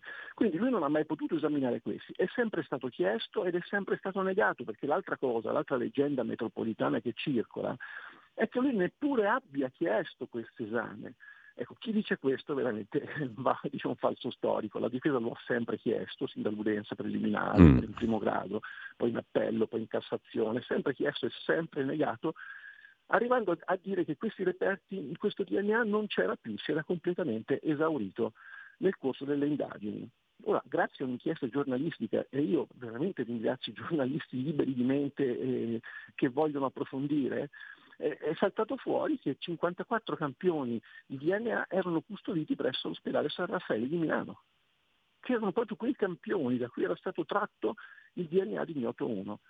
Allora la difesa ha chiesto subito di poterli esaminare e io dico incredibilmente, probabilmente un giudice, non so, coscienzioso, un giudice o non si è accorto quello che stava facendo, ci ha autorizzato ad effettuare gli esami, la visione, gli esami, con, con tutte le tecniche più moderne. E ovviamente ho fatto un salto sulla sedia, pensavo che finalmente abbiamo svoltato. Ecco, Sì. invece è iniziato un calvario. Questo è avvenuto nel 2019, novembre Ecco, mi, 2019. mi- mi pare appunto che la difesa è stata autorizzata in linea teorica a esaminare i reperti il 27 novembre del 19, giusto? Esattamente, Eh, esattamente. allora, cosa succede da lì in avanti? Perché questo è utile conoscerlo e saperlo, avvocato, perché uno dice 19, uno insomma è stato autorizzato a esaminare i reperti, finalmente avre- avre- avreste potuto guardare sti benedetti reperti. Cosa succede invece da lì in avanti? Come, come- eh, come mai ancora oggi non si è potuto, anzi poi arriviamo alle ultime decisioni della Corte di Cassazione che voi avete ampiamente criticato anche, perché mettono eh, ulteriormente in difficoltà la difesa. Ma come mai insomma il- nel 19 si dice ok, voi potete esaminare i reperti e non succede nulla di tutto ciò?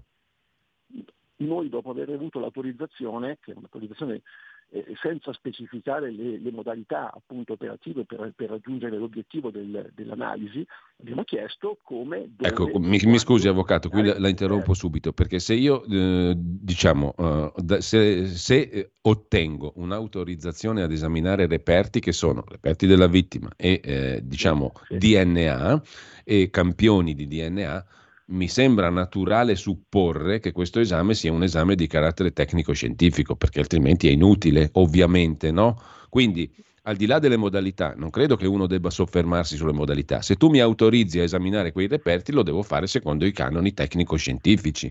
Non c'è altra via, no? assolutamente, assolutamente, ma ci sono, cioè, sono diversi strumenti giuridici, quindi bisogna capire se farlo con, un, su- con- con quale strumento, con un, con un- ah, come atto irripetibile, Un contraddittorio, eccetera, eccetera. E soprattutto dove, Mm. cioè, dove lo facciamo questa cosa e, e- e quando, cioè, sono Sì, diciamo così, sì. domande banali, no? domande banali, ma che erano importanti per passare ad una fase esecutiva. Operativa. mm. Eh, operativa, operativa. Mm. E noi Mm. incredibilmente, ancora, ancora incredibilmente, perché questo è quello che caratterizza tutto questo processo, tutto è incredibile, eh, ci ha detto che la nostra domanda è inammissibile. Chiedo scusa, ma come? Se mi hai autorizzato... mi scusi, avvocato. Allora vi dicono: sì, ok, voi potete esaminare i reperti. E voi chiedete giustamente: siccome i reperti ce li avete voi, mettiamo eh, nero su bianco la modalità con cui lo facciamo. Questo, se, se lo facciamo solo noi, se lo fate con un perito vostro, e via dicendo. E a questo punto vi dicono: no, non potete più farlo. Cioè, voi siete autorizzati a vedere i reperti, ma sulla modalità con cui dovete vederli è inammissibile qualsiasi ragionamento. Quindi, E quindi cominciamo un, un, um, dei ricorsi in Cassazione. La Cassazione, onestamente, ci ha sempre dato ragione, cioè ha sempre detto a Bergamo, Bergamo eh, mh, prendi l'ultima, la penultima sentenza, diceva devi considerare che tu li hai autorizzati, cioè non puoi dimenticare che li hai autorizzati, quindi prendi le decisioni che devi prendere, perché non ci dimentichiamo che la Cassazione esamina solo la legittimità, non può entrare nel merito. E quindi ha ordinato, questo, ha ordinato questo a Bergamo. Bergamo per l'ennesima volta si è rifiutata, ha detto che la nostra domanda era inammissibile. Ulteriore ricorso in Cassazione. Penso che eravamo arrivati al settimo, sesto, settimo ricorso, perso il conto. La Cassazione a quel punto dice, questo è il passaggio fondamentale, il provvedimento che è già autorizzato il 27 novembre è un provvedimento valido, vigente, intangibile, intoccabile e non può essere ridiscusso. Cioè, carica, avete dei carichi da 90, come dire, non basta. Ecco, attenzione avvocato, la fermo ancora un attimo. 27 novembre 19, dicevamo, la difesa è autorizzata a esaminare i reperti. Dopodiché inizia tutto questo incredibile, chiamiamolo balletto, no?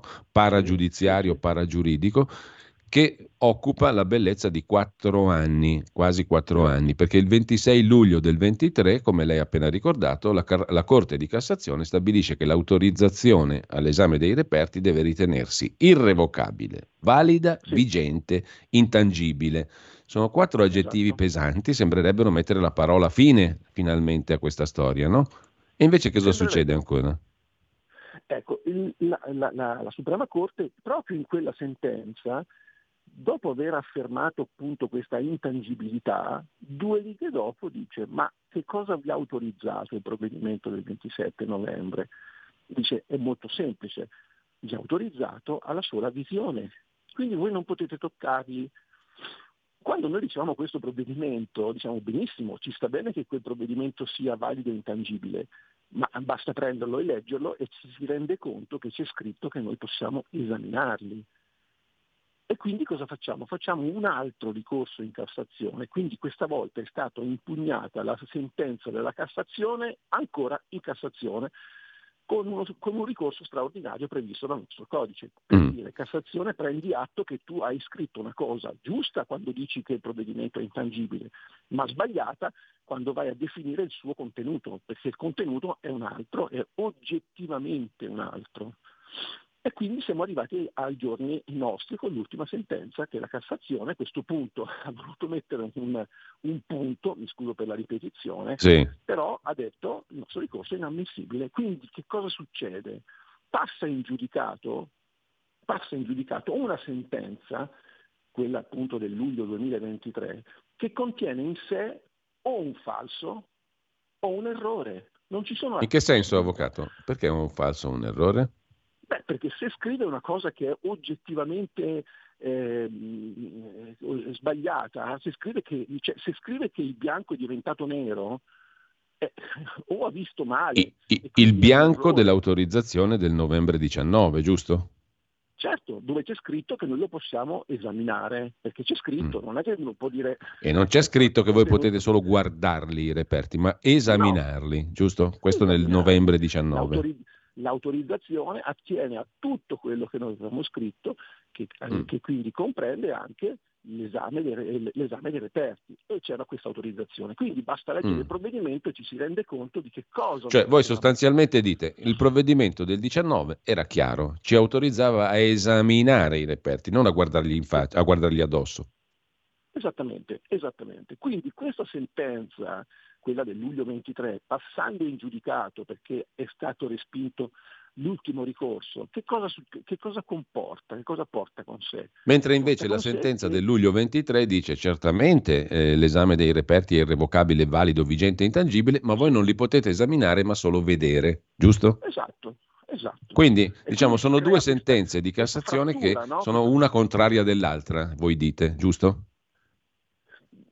Non è che una è contraria dell'altra, una sentenza è giusta ma sbagliata, è giusta perché ammette che quel provvedimento è irrevocabile e quindi se è mm. irrevocabile basterebbe leggerlo per capire che cosa ci consente fare e all'altra dice ma voi potrete solo guardarli. È per questo che noi abbiamo impugnato la sentenza in via straordinaria per dire eh, però il punto è che nel novembre del 19 la, la, Corte di Cassazione non vi diceva voi potete solo guardarli, ma vi autorizzava a esaminarli nel complesso, quindi anche dal punto di vista scientifico ovviamente. Esattamente, la Corte di Bergamo ci, ci, ci autorizzava ad esaminarli. Questo, questo, è il grande vulnus di questa sentenza. Eh, ma come se ne esce a questo punto? Eh, allora adesso diventa molto molto complesso giuridicamente eh, ed apparentemente non ci sono soluzioni ma io mi rifiuto di pensare che possa passare in giudicato una sentenza. Eh, avvocato, non c'è un precedente che voi sappiate un di una questione un di questo tipo? Come? Non c'è un precedente che voi conosciate di questo genere? No, io non conosco precedenti. Come non, come non ci sono, questo posso affermarlo, non ci sono stati in Italia processi come questo dove c'è stata una chiusura dall'inizio mm. alla fine nei confronti di, di, di, un imputato. No, che poi mi, mi faccia capire una cosa. L'altro giorno il dottor Capra ha detto una cosa che mi ha un pochino, diciamo, aperto un'altra prospettiva, perché io nella mia eh, logicità elementare, no, ehm, riduco tutto, usciamo da, da queste contraddizioni giuridiche che sembrano veramente fumose, perché se nel 19 io dico tu puoi autorizzare i reperti, per me, uomo della strada, cittadino comune, persona normale, mi viene da dire, è ovvio che parlando di campioni di DNA e reperti della vittima sui quali sono stati prelevati quei campioni di DNA, è logico che io, avvocato difensore, tanto più se non ho potuto esaminarli nel corso dell'intero processo, e già questa è una cosa incredibile, e se vengo autorizzato nel 19 a farlo, è ovvio che devo farlo da un punto di vista, ripeto, tecnico e scientifico, se no non ha senso. Se tu mi certo. dici che posso solo guardare e non esaminare, stai facendo una cosa illogica, irrazionale, inconcepibile, inaccettabile. Ecco, detto questo, il dottor Capra l'altro giorno ci ha detto, però anche solo guardandoli, se noi per esempio vedremo che non ci sono più i leggings, che non c'è questo, che non c'è quell'altro, potremmo già fare delle considerazioni. Questo a me, Avvocato Salvani, sembra proprio il minimo, il minimo ma dei minimi, perché ovviamente cosa vuole che, che anche se, se, anche, se, invece tutti i reperti fossero lì, eh, conservati perfettamente, eh, che cosa puoi trarne fuori semplicemente guardandoli senza esaminarli? Questo è il punto. Praticamente nulla. Nulla. Cioè, potremmo, potremmo, solo accertare che, che, che esistono. Bisogna augurarsi che sia andato perso qualcosa per poter diciamo, avere un appiglio per andare di nuovo alla sostanza del problema. Ma la sostanza del problema è che se tu non li analizzi scientificamente, cosa ve li fanno vedere a fare? È una presa in giro. È chiaramente una presa in giro, perché, perché eh, questo dimostra, io lo, l'ho detto altre volte, come il potere, il potere vince sempre, oh, lo ripeto, e, e, non si interessa del, di un povero Cristo che potrebbe essere innocente eh, che potrebbe essere innocente ed in carcere, come, come, come, purtroppo in Italia ci accorgiamo dopo tanti anni, no? sono, sono, sono, casi che ormai conosciamo che non sono... Ecco, avvocato, lei ha anche detto che Bossetti è un condannato che fa comodo, no? In che senso? Beh, Bossetti è un condannato che fa comodo perché sono riusciti a costruirgli addosso un vestito che peraltro non corrisponde assolutamente alla verità, ma mm, il, l'operazione mediatica è stata quella di costruire su questo uomo l'immagine di un mostro e quindi eh, lui non si è potuto difendere, fa comodo una persona così, perché è un semplice, perché è un muratore della Bergamasca. Che, cioè, ehm, no, poi oltretutto lei ha ricordato anche un'altra cosa, no? perché la condanna di questo uomo semplice viene dopo un'indagine invece complessissima, dispendiosa, che è stata venduta, tra virgolette, ai mezzi di informazione come un unicum al mondo in tema di DNA. No? Quindi lei ha detto non può emergere un risultato che smentisca tutta questa indagine meravigliosa, complessa e dispendiosa, no? Beh, sarebbe un disastro, un disastro per, per, per, la Procura, per chi ha fatto questa indagine, per l'immagine dell'Italia stessa nel mondo. Cioè, è ovvio che deve pagare un singolo uomo, dice lui è un numero, lui deve, deve, per lui è come se fosse stata scritta una condanna a morte. Cioè, non ce ne frega niente di lui. È questo il terribile silenzio, no? C'è un uomo che viene condannato a morte praticamente eh, in maniera ipocrita, perché almeno nel, nei processi inquisitori si aveva il coraggio di dirlo questo. Si aveva il coraggio, il nostro è stato un processo inquisitorio dove si è voluto addirittura cancellare l'istituto della revisione, perché per lui non può esistere, perché se non può esaminarli non ci può essere revisione, e, e, però in maniera ipocrita, no, ma hai potuto difendersi, hai fatto un sacco di udienze, hai fatto ricorsi in Cassazione, sì, tutto vero, ma tutto falso, tutto un'apparenza. La sostanza è che c'è un uomo che non si è mai potuto difendersi e, e non potrà farlo. Quindi per lui si deve tenere l'ergastolo, fare un atto di fede nei confronti di questi inquirenti Superman, che non sbagliano mai, e stare zitti. Ecco, ma voi avete fatto un ricorso appunto straordinario, ci diceva prima, in, in Cassazione dopo, dopo, che era venuto fuori tutto questo garbuglio. Adesso che strada rimane, eh, Avvocato Salvagni? Cosa c'è ancora adesso, di possibile? Adesso, come, come, come, si risponde sempre a questa domanda, aspetteremo le motivazioni, ma saranno delle motivazioni veramente, eh, vabbè, uso il termine laconiche, non vorrei dire dell'altro, mm. e, e, poi valuteremo, valuteremo eh, un eventuale ricorso alla Corte europea. Eh, questa è l'unica cosa che può, che può, può essere fatta, se non, se non qualche, qualche, iniziativa magari un, po', un pochino più più eclatante. Ma questo... Ecco, lei ha detto poco fa una cosa importante, perché noi ci stiamo occupando in questi giorni anche di un altro caso, quello della strage di Erba, per il quale inizia la revisione proprio il primo di marzo, no? il processo di revisione. Poi anche lì bisognerà vedere quali sono i testimoni ammessi, le prove ammesse, se la revisione sarà vera o meno, però è un altro discorso. Lì inizia una possibilità prevista dal codice a tantissimi anni di distanza, ma qui gli anni stanno diventando tantissimi anche per il caso di Bossetti, no? E lei certo. diceva poco fa, per lui hanno eliminato la possibilità della revisione. perché lì fondamentalmente nel caso Bossetti, a differenza del caso relativo alla strage di Erba, c'è un solo elemento fondamentale, no? appunto l'esame del DNA. Se non c'è questo esame del DNA, non c'è speranza di poter istruire un processo di revisione, no? Esatto. Esatto, perché cioè, loro stanno, è come un, for, un, fortino che sta proteggendo il, risultato di quell'inchiesta. Ah, e per assurdo, lei ha detto, a rafforzare questo ragionamento, che se domani una persona diversa da Bossetti confessasse di essere lui l'autore dell'omicidio di Iara, beh, si potrebbe dire che il DNA di Bossetti comunque lo incastra e quindi sarebbe colpevole comunque, no?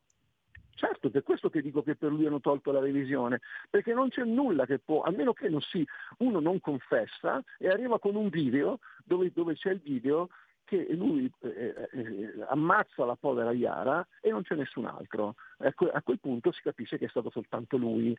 Ecco, ma se non c'è un, un, questo ragionamento per, per, per, estremi ci porta a, ad una considerazione che senza l'esame di quel DNA, senza la possibilità di controesaminarlo, noi non abbiamo la possibilità di incardinare nessuna revisione perché quel risultato resta intangibile. Ecco, avvocato, io ho fatto una domanda l'altro giorno al dottor Capra e la faccio anche a lei, eh, per, ciascuno per le sue competenze. Il dottor Capra per le competenze genetiche forensi.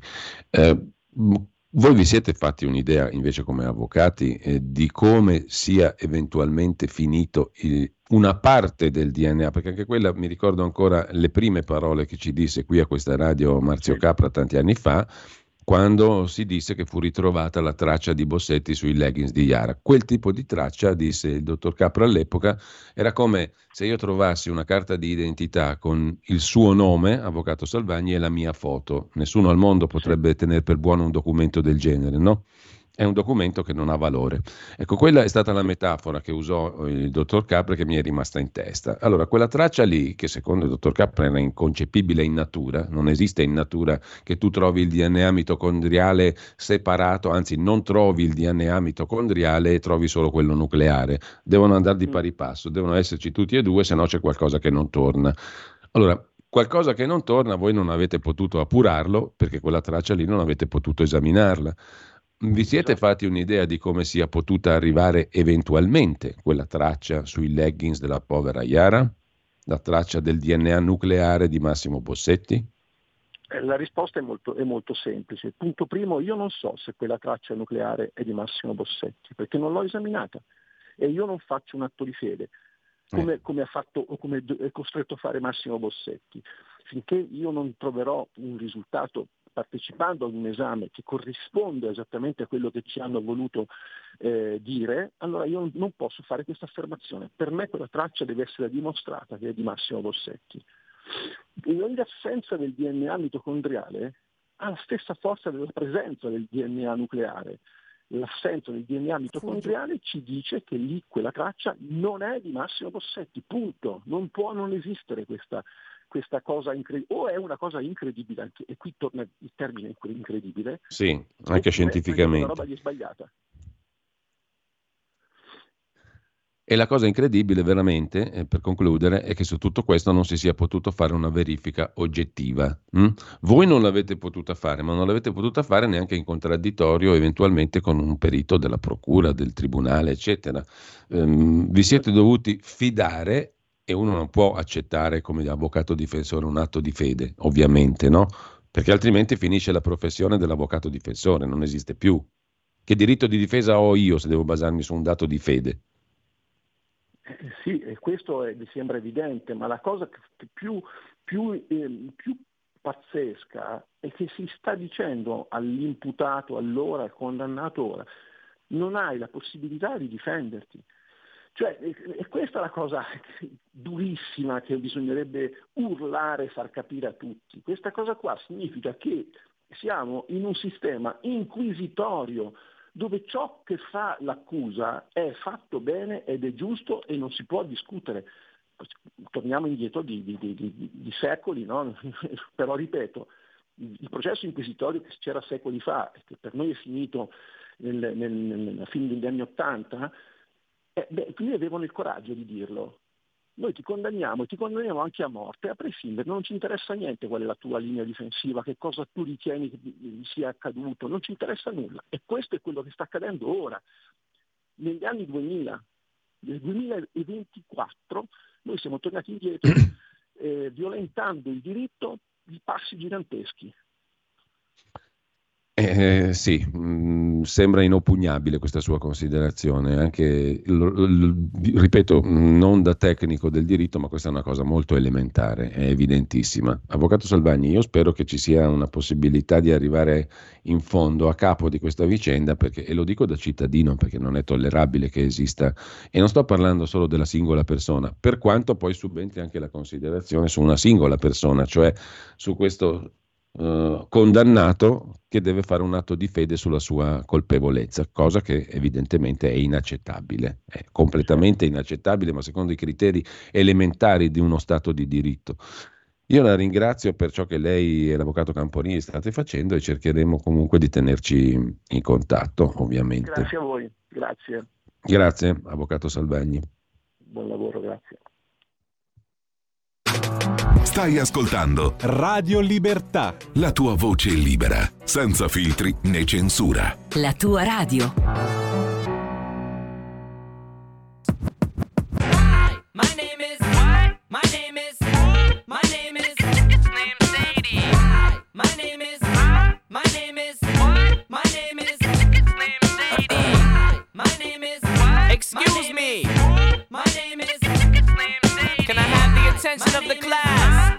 for one second? My name is.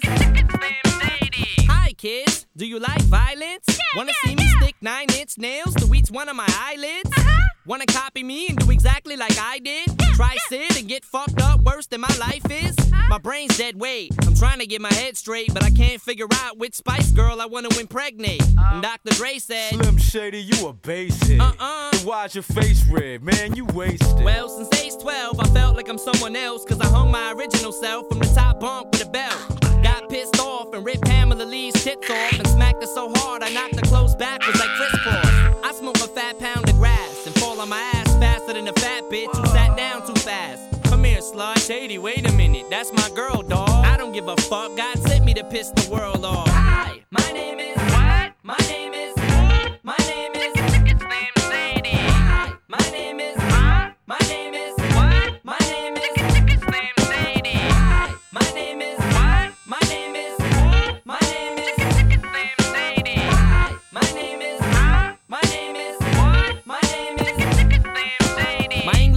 wanted to flunk me in junior high. Thanks a lot. Next semester I'll be 35. I smacked him in his face with an eraser. Chased him with a stapler. Stapled his nuts to a stack of paper. Walked in a strip club. Had my jacket zipped up. Flashed the bartender. Then stuck my dick in a tip cup. Extraterrestrial. Running over pedestrians in a spaceship while they screaming at me. Let's just be friends. 99% of my life I was lied to. I just found out my mom does more dope than I do. I told her I'd grow up to be a famous rapper. Make a record about doing drugs and name it after.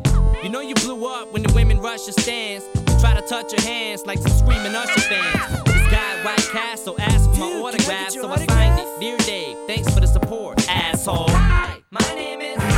My name is. My name is. Name Sadie. Hi, my name is. What? My name is. My name is. Name Sadie. Hi, my name is. My name is. My name is. Name Sadie. Hi, my name is. What? My name is. My name is. Name Sadie. Stop the tape. This kid needs to be locked away. Get him. Dr. Dre, don't just stand there. Operate. Not ready to leave. It's too scary to die. I'll have to be carried inside the cemetery and buried alive. yeah. Am I coming or going? I can barely decide.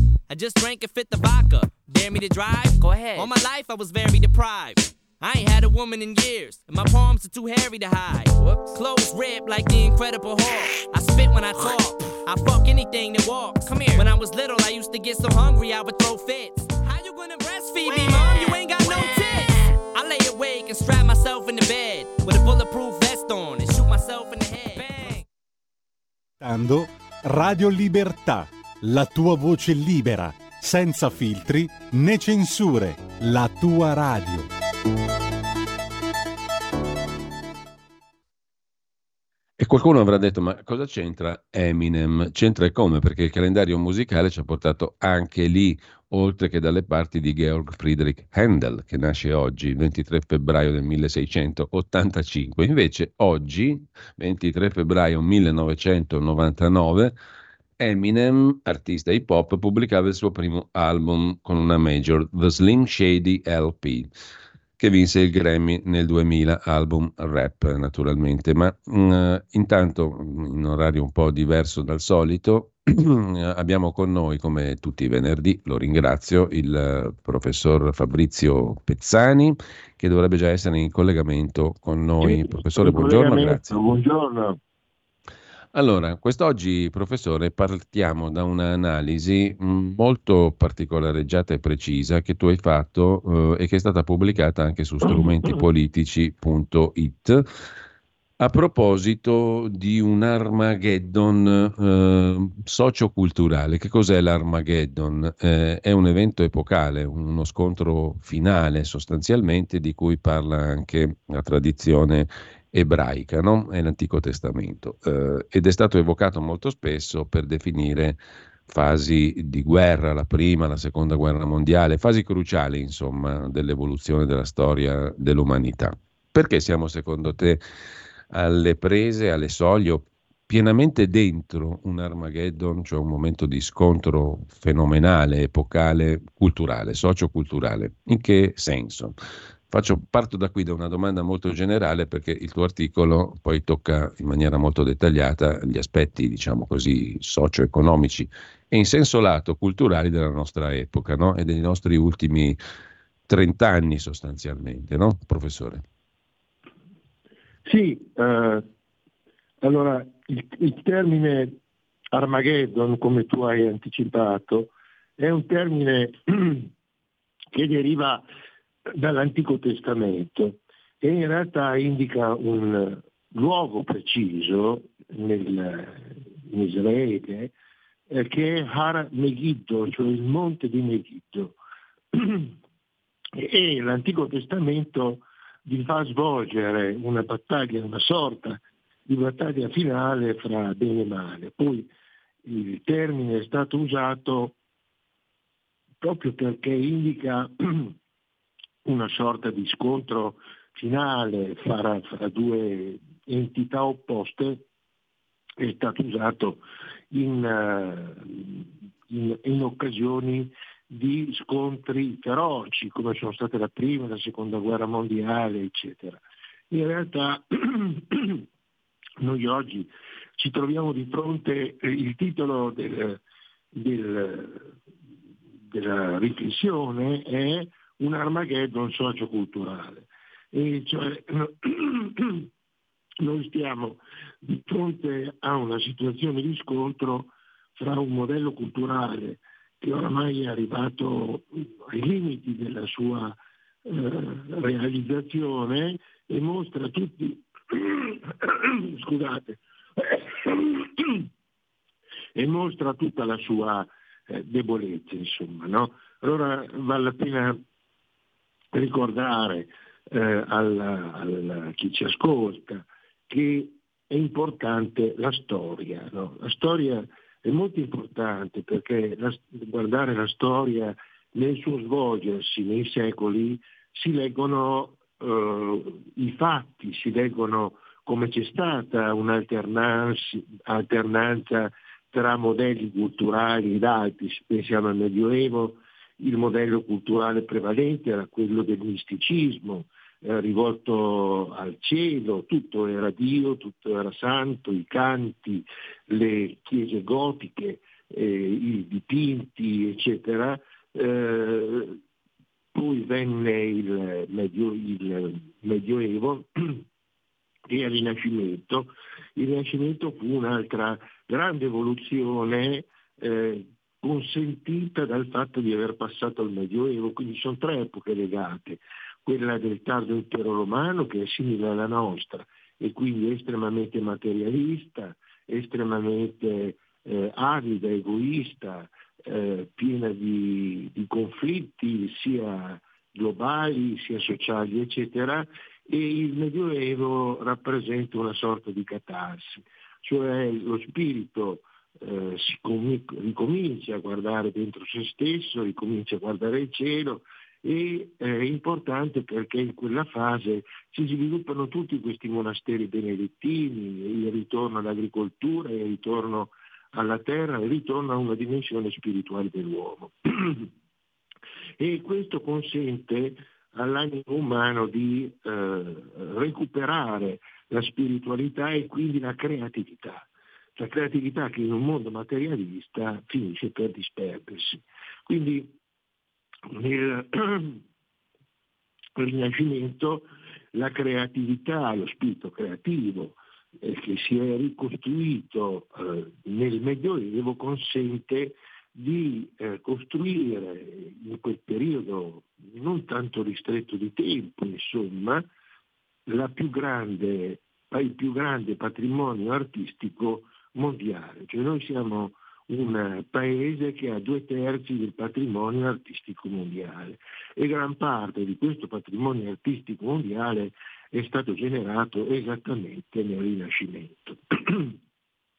eh, il modello socioculturale che noi oggi stiamo scontando è un modello molto materialista, molto eh, caratterizzato da una eh, da un grado di eh, avidità, di conflitti sociali, epocali, eccetera, e nasce attorno al, eh, al secolo scorso, eh, facendo seguito al, al, pensiero prima degli illuministi tedeschi, quindi da Kant a Hegel, e poi per agganciarsi con il materialismo di Marx. Quindi, e diventa quindi un'epoca la nostra sempre più staccata dalla intimità della persona per essere più legata a ciò che si ha, ciò che si possiede, ciò che si potrebbe avere, eccetera. E quindi non ci si fa più la domanda, la, domanda prevalente che si fa è eh, come si fa, mentre invece non ci fa, facciamo mai la domanda che cosa è. E quindi il mondo come è venuto a crearsi eh, è venuto un, un mondo, una cultura profondamente materialista e eh, sensistica, molto attenta ai bisogni eh, personali, eh, all'individualismo portato all'estremo, alla ricerca di un successo personale, di un arricchimento personale che non si pone nessun limite morale e nessun limite eh, di liceità sostanzialmente.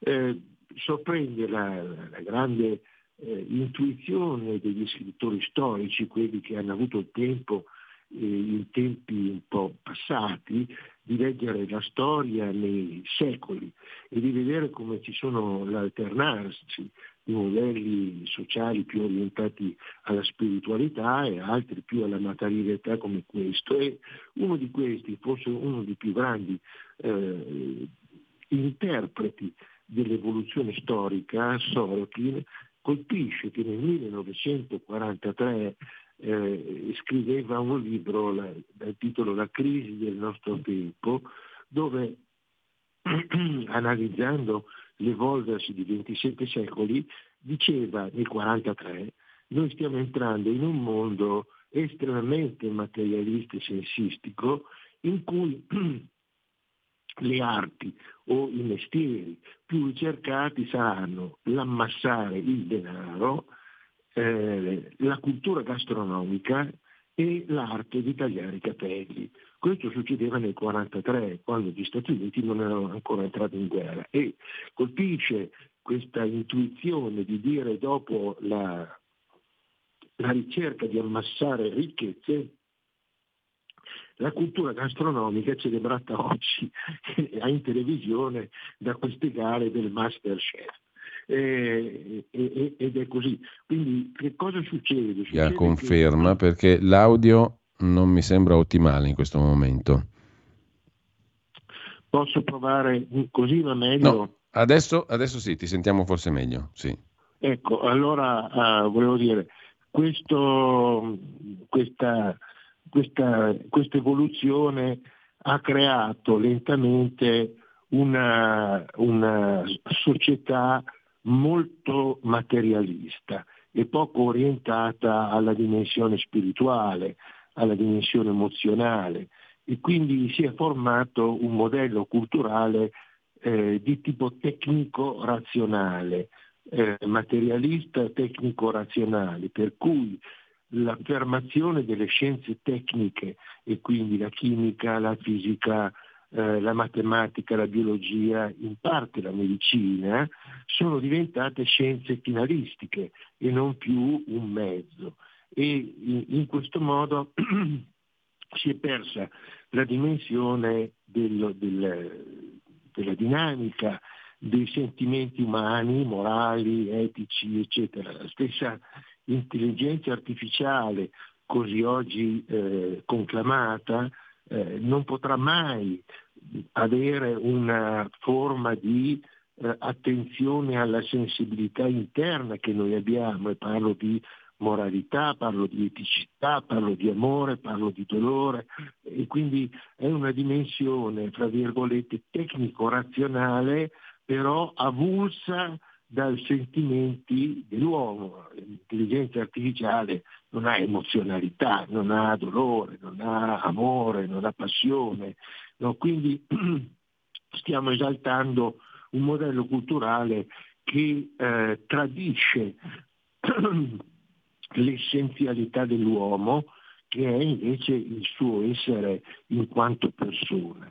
Questa, questo modello socioculturale che eh, si, si, è accelerato fortemente nel, alla caduta del muro di Berlino, eh, che cosa è successo? È successo che eh, con la caduta del muro di Berlino, venendo meno la contrapposizione con la cultura del marxismo applicato nell'impero russo, è diventato dominante il modello del liberismo assoluto, del capitalismo assoluto, mm. ha trovato nella finanza il mezzo più eh, potente eh, per poter realizzarsi.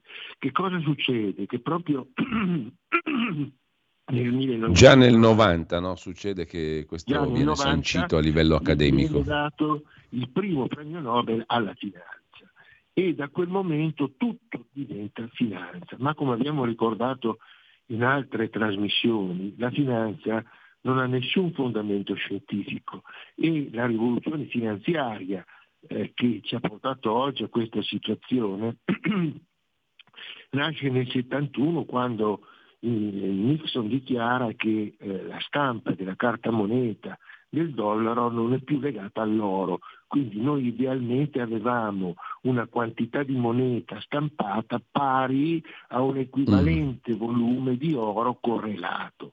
Da quel momento si è verificato il distacco completo e quindi da una parte si è potuto stampare all'infinito senza nessun vincolo, e dall'altra parte sono rimaste le... Eh, cioè, in qualche modo, professore, entriamo nell'epoca in cui si passa dalla realtà all'illusione, al sogno, alla chimera, eh, al marketing. Tra l'altro, se non vado errato, tu fai un'osservazione che secondo me è molto importante ricordare, cioè il fatto che eh, in questo stesso periodo, anni, dagli anni 90 in avanti, si impone un motto anche per le aziende manifatturiere. Le aziende manifatturiere, le società manifatturiere sono quelle che producono prodotti reali, giusto appunto, e il motto che viene incollato anche ai prodotti della manifattura è creare valore per gli azionisti. E tu come fai a creare valore in, in un prodotto reale, diciamo in società manifatturiere dove tu noti è difficile creare qualcosa di straordinariamente innovativo, no? Se io faccio le scarpe posso inventarmi di tutto, ma insomma creare valore per gli azionisti e creare qualcosa di straordinariamente innovativo fino a un certo punto. Devo vendere fuffa per creare valore in qualche modo, no? devo giocare sul lato emozionale, sul lato dell'illusione, del sogno, dell'alchimia, non più della realtà, giusto? Sì, è, stato esattamente così. Quindi nel momento in cui la finanza prende il dominio dell'attività economica, eh, a cui dovrebbe sottostare, mentre invece è esattamente il contrario, tutto viene oggetto di manipolazione. E per creare valore per gli azionisti si ricorre a un metodo uh, criminale a questo punto, eh, che è quello sostanzialmente di far crescere, eh, di creare valore, eh, di creare valore per gli azionisti consiste nel far crescere molto più rapidamente di quanto non sia reale il valore delle azioni. Per mm. cui tu hai delle azioni e il mio gioco sta nel far crescere il loro valore molto più rapidamente di quanto in realtà non crescano. E quindi che cosa si fa?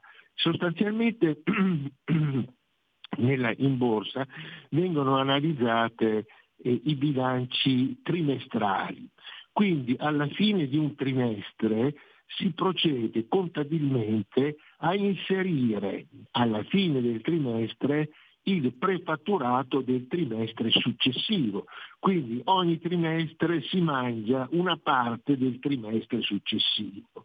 No? E quindi noi facciamo crescere il valore di quei tre mesi di più di quanto non cresca nella realtà, perché io fatturo o prefatturo una parte invece legata sì. al trimestre successivo. Che cosa succede alla fine dell'anno? Che il, il, il, gioco tu lo devi portare avanti trimestre dopo trimestre e arrivi alla fine dell'anno. Allora alla fine dell'anno che cosa succede? Che molte aziende, adesso sono state condannate un po' di meno, molte aziende che cosa fanno? Spediscono le merci ai clienti mettendole in magazzino. Quindi l'azienda fattura la merce che tecnicamente non è venduta ancora, è semplicemente cambia collocazione dal magazzino del produttore al magazzino del consumatore. E quindi che cosa succede? Succede che eh, il, le vendite a fine anno, si vede ancora adesso, delle macchine per esempio, no? abbiamo un incremento del valore delle azioni, in realtà non dovuto al fatto che è aumentato realmente il valore dell'azione in senso reale, ma è aumentato il valore dell'azione grazie a una scappatoia contabile, cioè sì. sostanzialmente io faccio vedere di avere venduto delle quantità di beni che sono state collocate semplicemente nei magazzini dei clienti. E tutto questo tu argomenti ha a che fare con qualcosa di amorale, se non vogliamo definirlo amorale. immorale, perché immorale è un giudizio, diciamo così, moralistico a sua volta, però sicuramente amorale. Amorale perché eh, la finanza in questo modo eh, percorre se stessa. C'è un altro aspetto importante che ha caratterizzato eh, questa, questo modello di espansione assoluta, che è eh, un modello di natura contabile che sostanzialmente che cosa consentiva? Consentiva che nel fare il bilancio si potesse mettere in bilancio, e qui un po' un po' non complicato, ma si consentiva di mettere in bilancio le aspettative future di crescita, cioè io chiudo il bilancio al 31 dicembre e dico ma secondo me nel prossimo anno le vendite aumenteranno del 5%, del 7%, del 10% e questa che è una pura semplice aspettativa diventa una quantità economica del bilancio. Quindi il bilancio diventa sovra, sovradimensionato e gonfiato, per cui le azioni ne risentono, salgono, ma in realtà non valgono di più eh, rispetto a quello che valgono alla base, semplicemente è stato un gioco contabile. Questo ha creato per esempio il, il caso di Lehman, cioè la, a furia di mettere le aspettative future dentro il bilancio, quando queste aspettative sono diventate negative è diventato il boomerang e quindi c'è stato il caso di Lehman. Il caso della moralità, quello che dici tu, mm. è che la finanza che assume il comando, perché la finanza è lo strumento che consente meglio di rispondere ai bisogni di crescita a crescita del, mh, del patrimonio eh, il più rapidamente possibile, ragiona sul breve tempo, mentre l'economia reale ragiona sul lungo tempo e la finanza ha un aspetto particolare, come hai detto tu, è amorale. Che cosa vuol dire amorale? Non immorale. Ah, certe volte anche immorale, ma mm. eh, amorale sta a significare che chi decide di, eh, in finanza di comprare, vendere titoli, abbassare titoli, rialzare, eccetera, non si pone mai il problema delle conseguenze sociali delle proprie decisioni. Se io decido di far crollare uno Stato o decido di far crollare un'azienda, non mi pongo minimamente il problema legato alla moralità di questa azione, cioè non mi interessa assolutamente il fatto che mm. poi l'oggetto dell'attacco fallisca. Eh, e qua c'è un ulteriore passaggio, no, professore, perché eh, questo non è più soltanto una questione di tipo tecnico-finanziario, ma è una questione di gestione di equilibri globali di potere. Certo, eh, perché questo, questa operazione eh, della, della finanza che eh, se noi andiamo a vedere le analisi temporali dall'89 e la, la, scelta dell'89 non è casuale perché nel 90 c'è la caduta del muro di Berlino e lì comincia la finanza. Che cosa succede? Che la finanza, come tutti possono vedere, non c'è bisogno di capire chissà che cosa, basta vedere, ha, eh, è in grado di muoversi molto rapidamente e quindi di generare accrescimento nel giro di un giorno, compri, vendi, compri, vendi, eccetera, e eh, ha generato la più grande concentrazione di ricchezza della storia. Allora, se noi pensiamo agli Stati Uniti, per esempio, hanno un livello di disuguaglianza che è come quello della Bolivia, della Colombia, eh, pur avendo una, eh, eh, pur essendo tra le più importanti ricchezze mondiali. Ma una cosa che per esempio colpisce è questa eh. dal punto di vista sociale, che il costo pro capite sanitario della sanità negli Stati Uniti è in assoluto il costo sanitario pro capite più elevato del mondo, doppio quasi di quello della Svizzera. Ma le aspettative di vita sono come quelle della Bolivia, quindi si spende moltissimo in sanità per il ceto più elevato e per l'altro non si spende nulla. Quindi abbiamo una disuguaglianza nel trattamento della sanità che fa impressione, cioè il sistema sanitario americano è eh, privo di coperture e qui per esempio vediamo la grande differenza tra Stati Uniti ed Europa. Negli Stati Uniti eh, le, la sanità è un business come è anche in Europa, ma non ha minimamente il, il, diciamo, attenzione ai sistemi di welfare cioè fare in modo che la disuguaglianza non rompa ecco, il professore, sociale. se sei d'accordo io mi fermerei qua perché sono le 9.27, dobbiamo chiudere e però si apre un capitolo che tu tocchi nell'articolo che riguarda anche l'Europa e il futuro dell'Europa sul quale se sei d'accordo io tornerei alla luce di questa ampia ma precisa premessa che abbiamo fatto oggi la prossima settimana, perché mi piacerebbe molto approfondire con te appunto uh, questo discorso che tu fai sull'Europa e sull'euro, mm? se sei d'accordo, eh, non sacrificandolo a quei pochissimi minuti che ci rimangono, anzi direi che possiamo chiudere qui eh, e darci appuntamento al prossimo, al prossimo venerdì per andare sul concreto di quello che è. E poi oltretutto è un tema che ci interessa molto da vicino perché questo è anche un anno elettorale per l'Europa, tra le altre cose. Eh, professore, io ti ringrazio. Ehm, come no, ringrazio te, ehm... ringrazio gli ascoltatori che oggi hanno sentito un tema eh, come dire, generale. Mi auguro di essere stato sufficientemente chiaro per far Molto capire chiaro. qualcosa che invece è molto complesso. Beh, io ringrazio Fabrizio Pezzani, buona fine di settimana professore e ci sentiamo settimana prossima. Grazie a voi a tutti, arrivederci.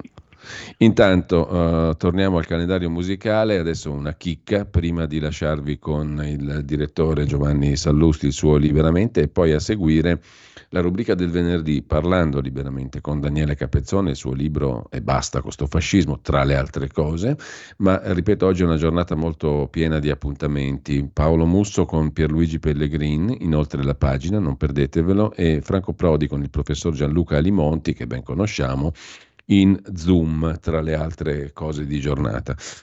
Um, intanto dicevamo, ci salutiamo con l'immenso, meraviglioso Keith Jarrett che nel 1995 interpretò i brani per tastiera di Georg Friedrich Handel, che nasce oggi, il 23 febbraio 1685. Buon ascolto.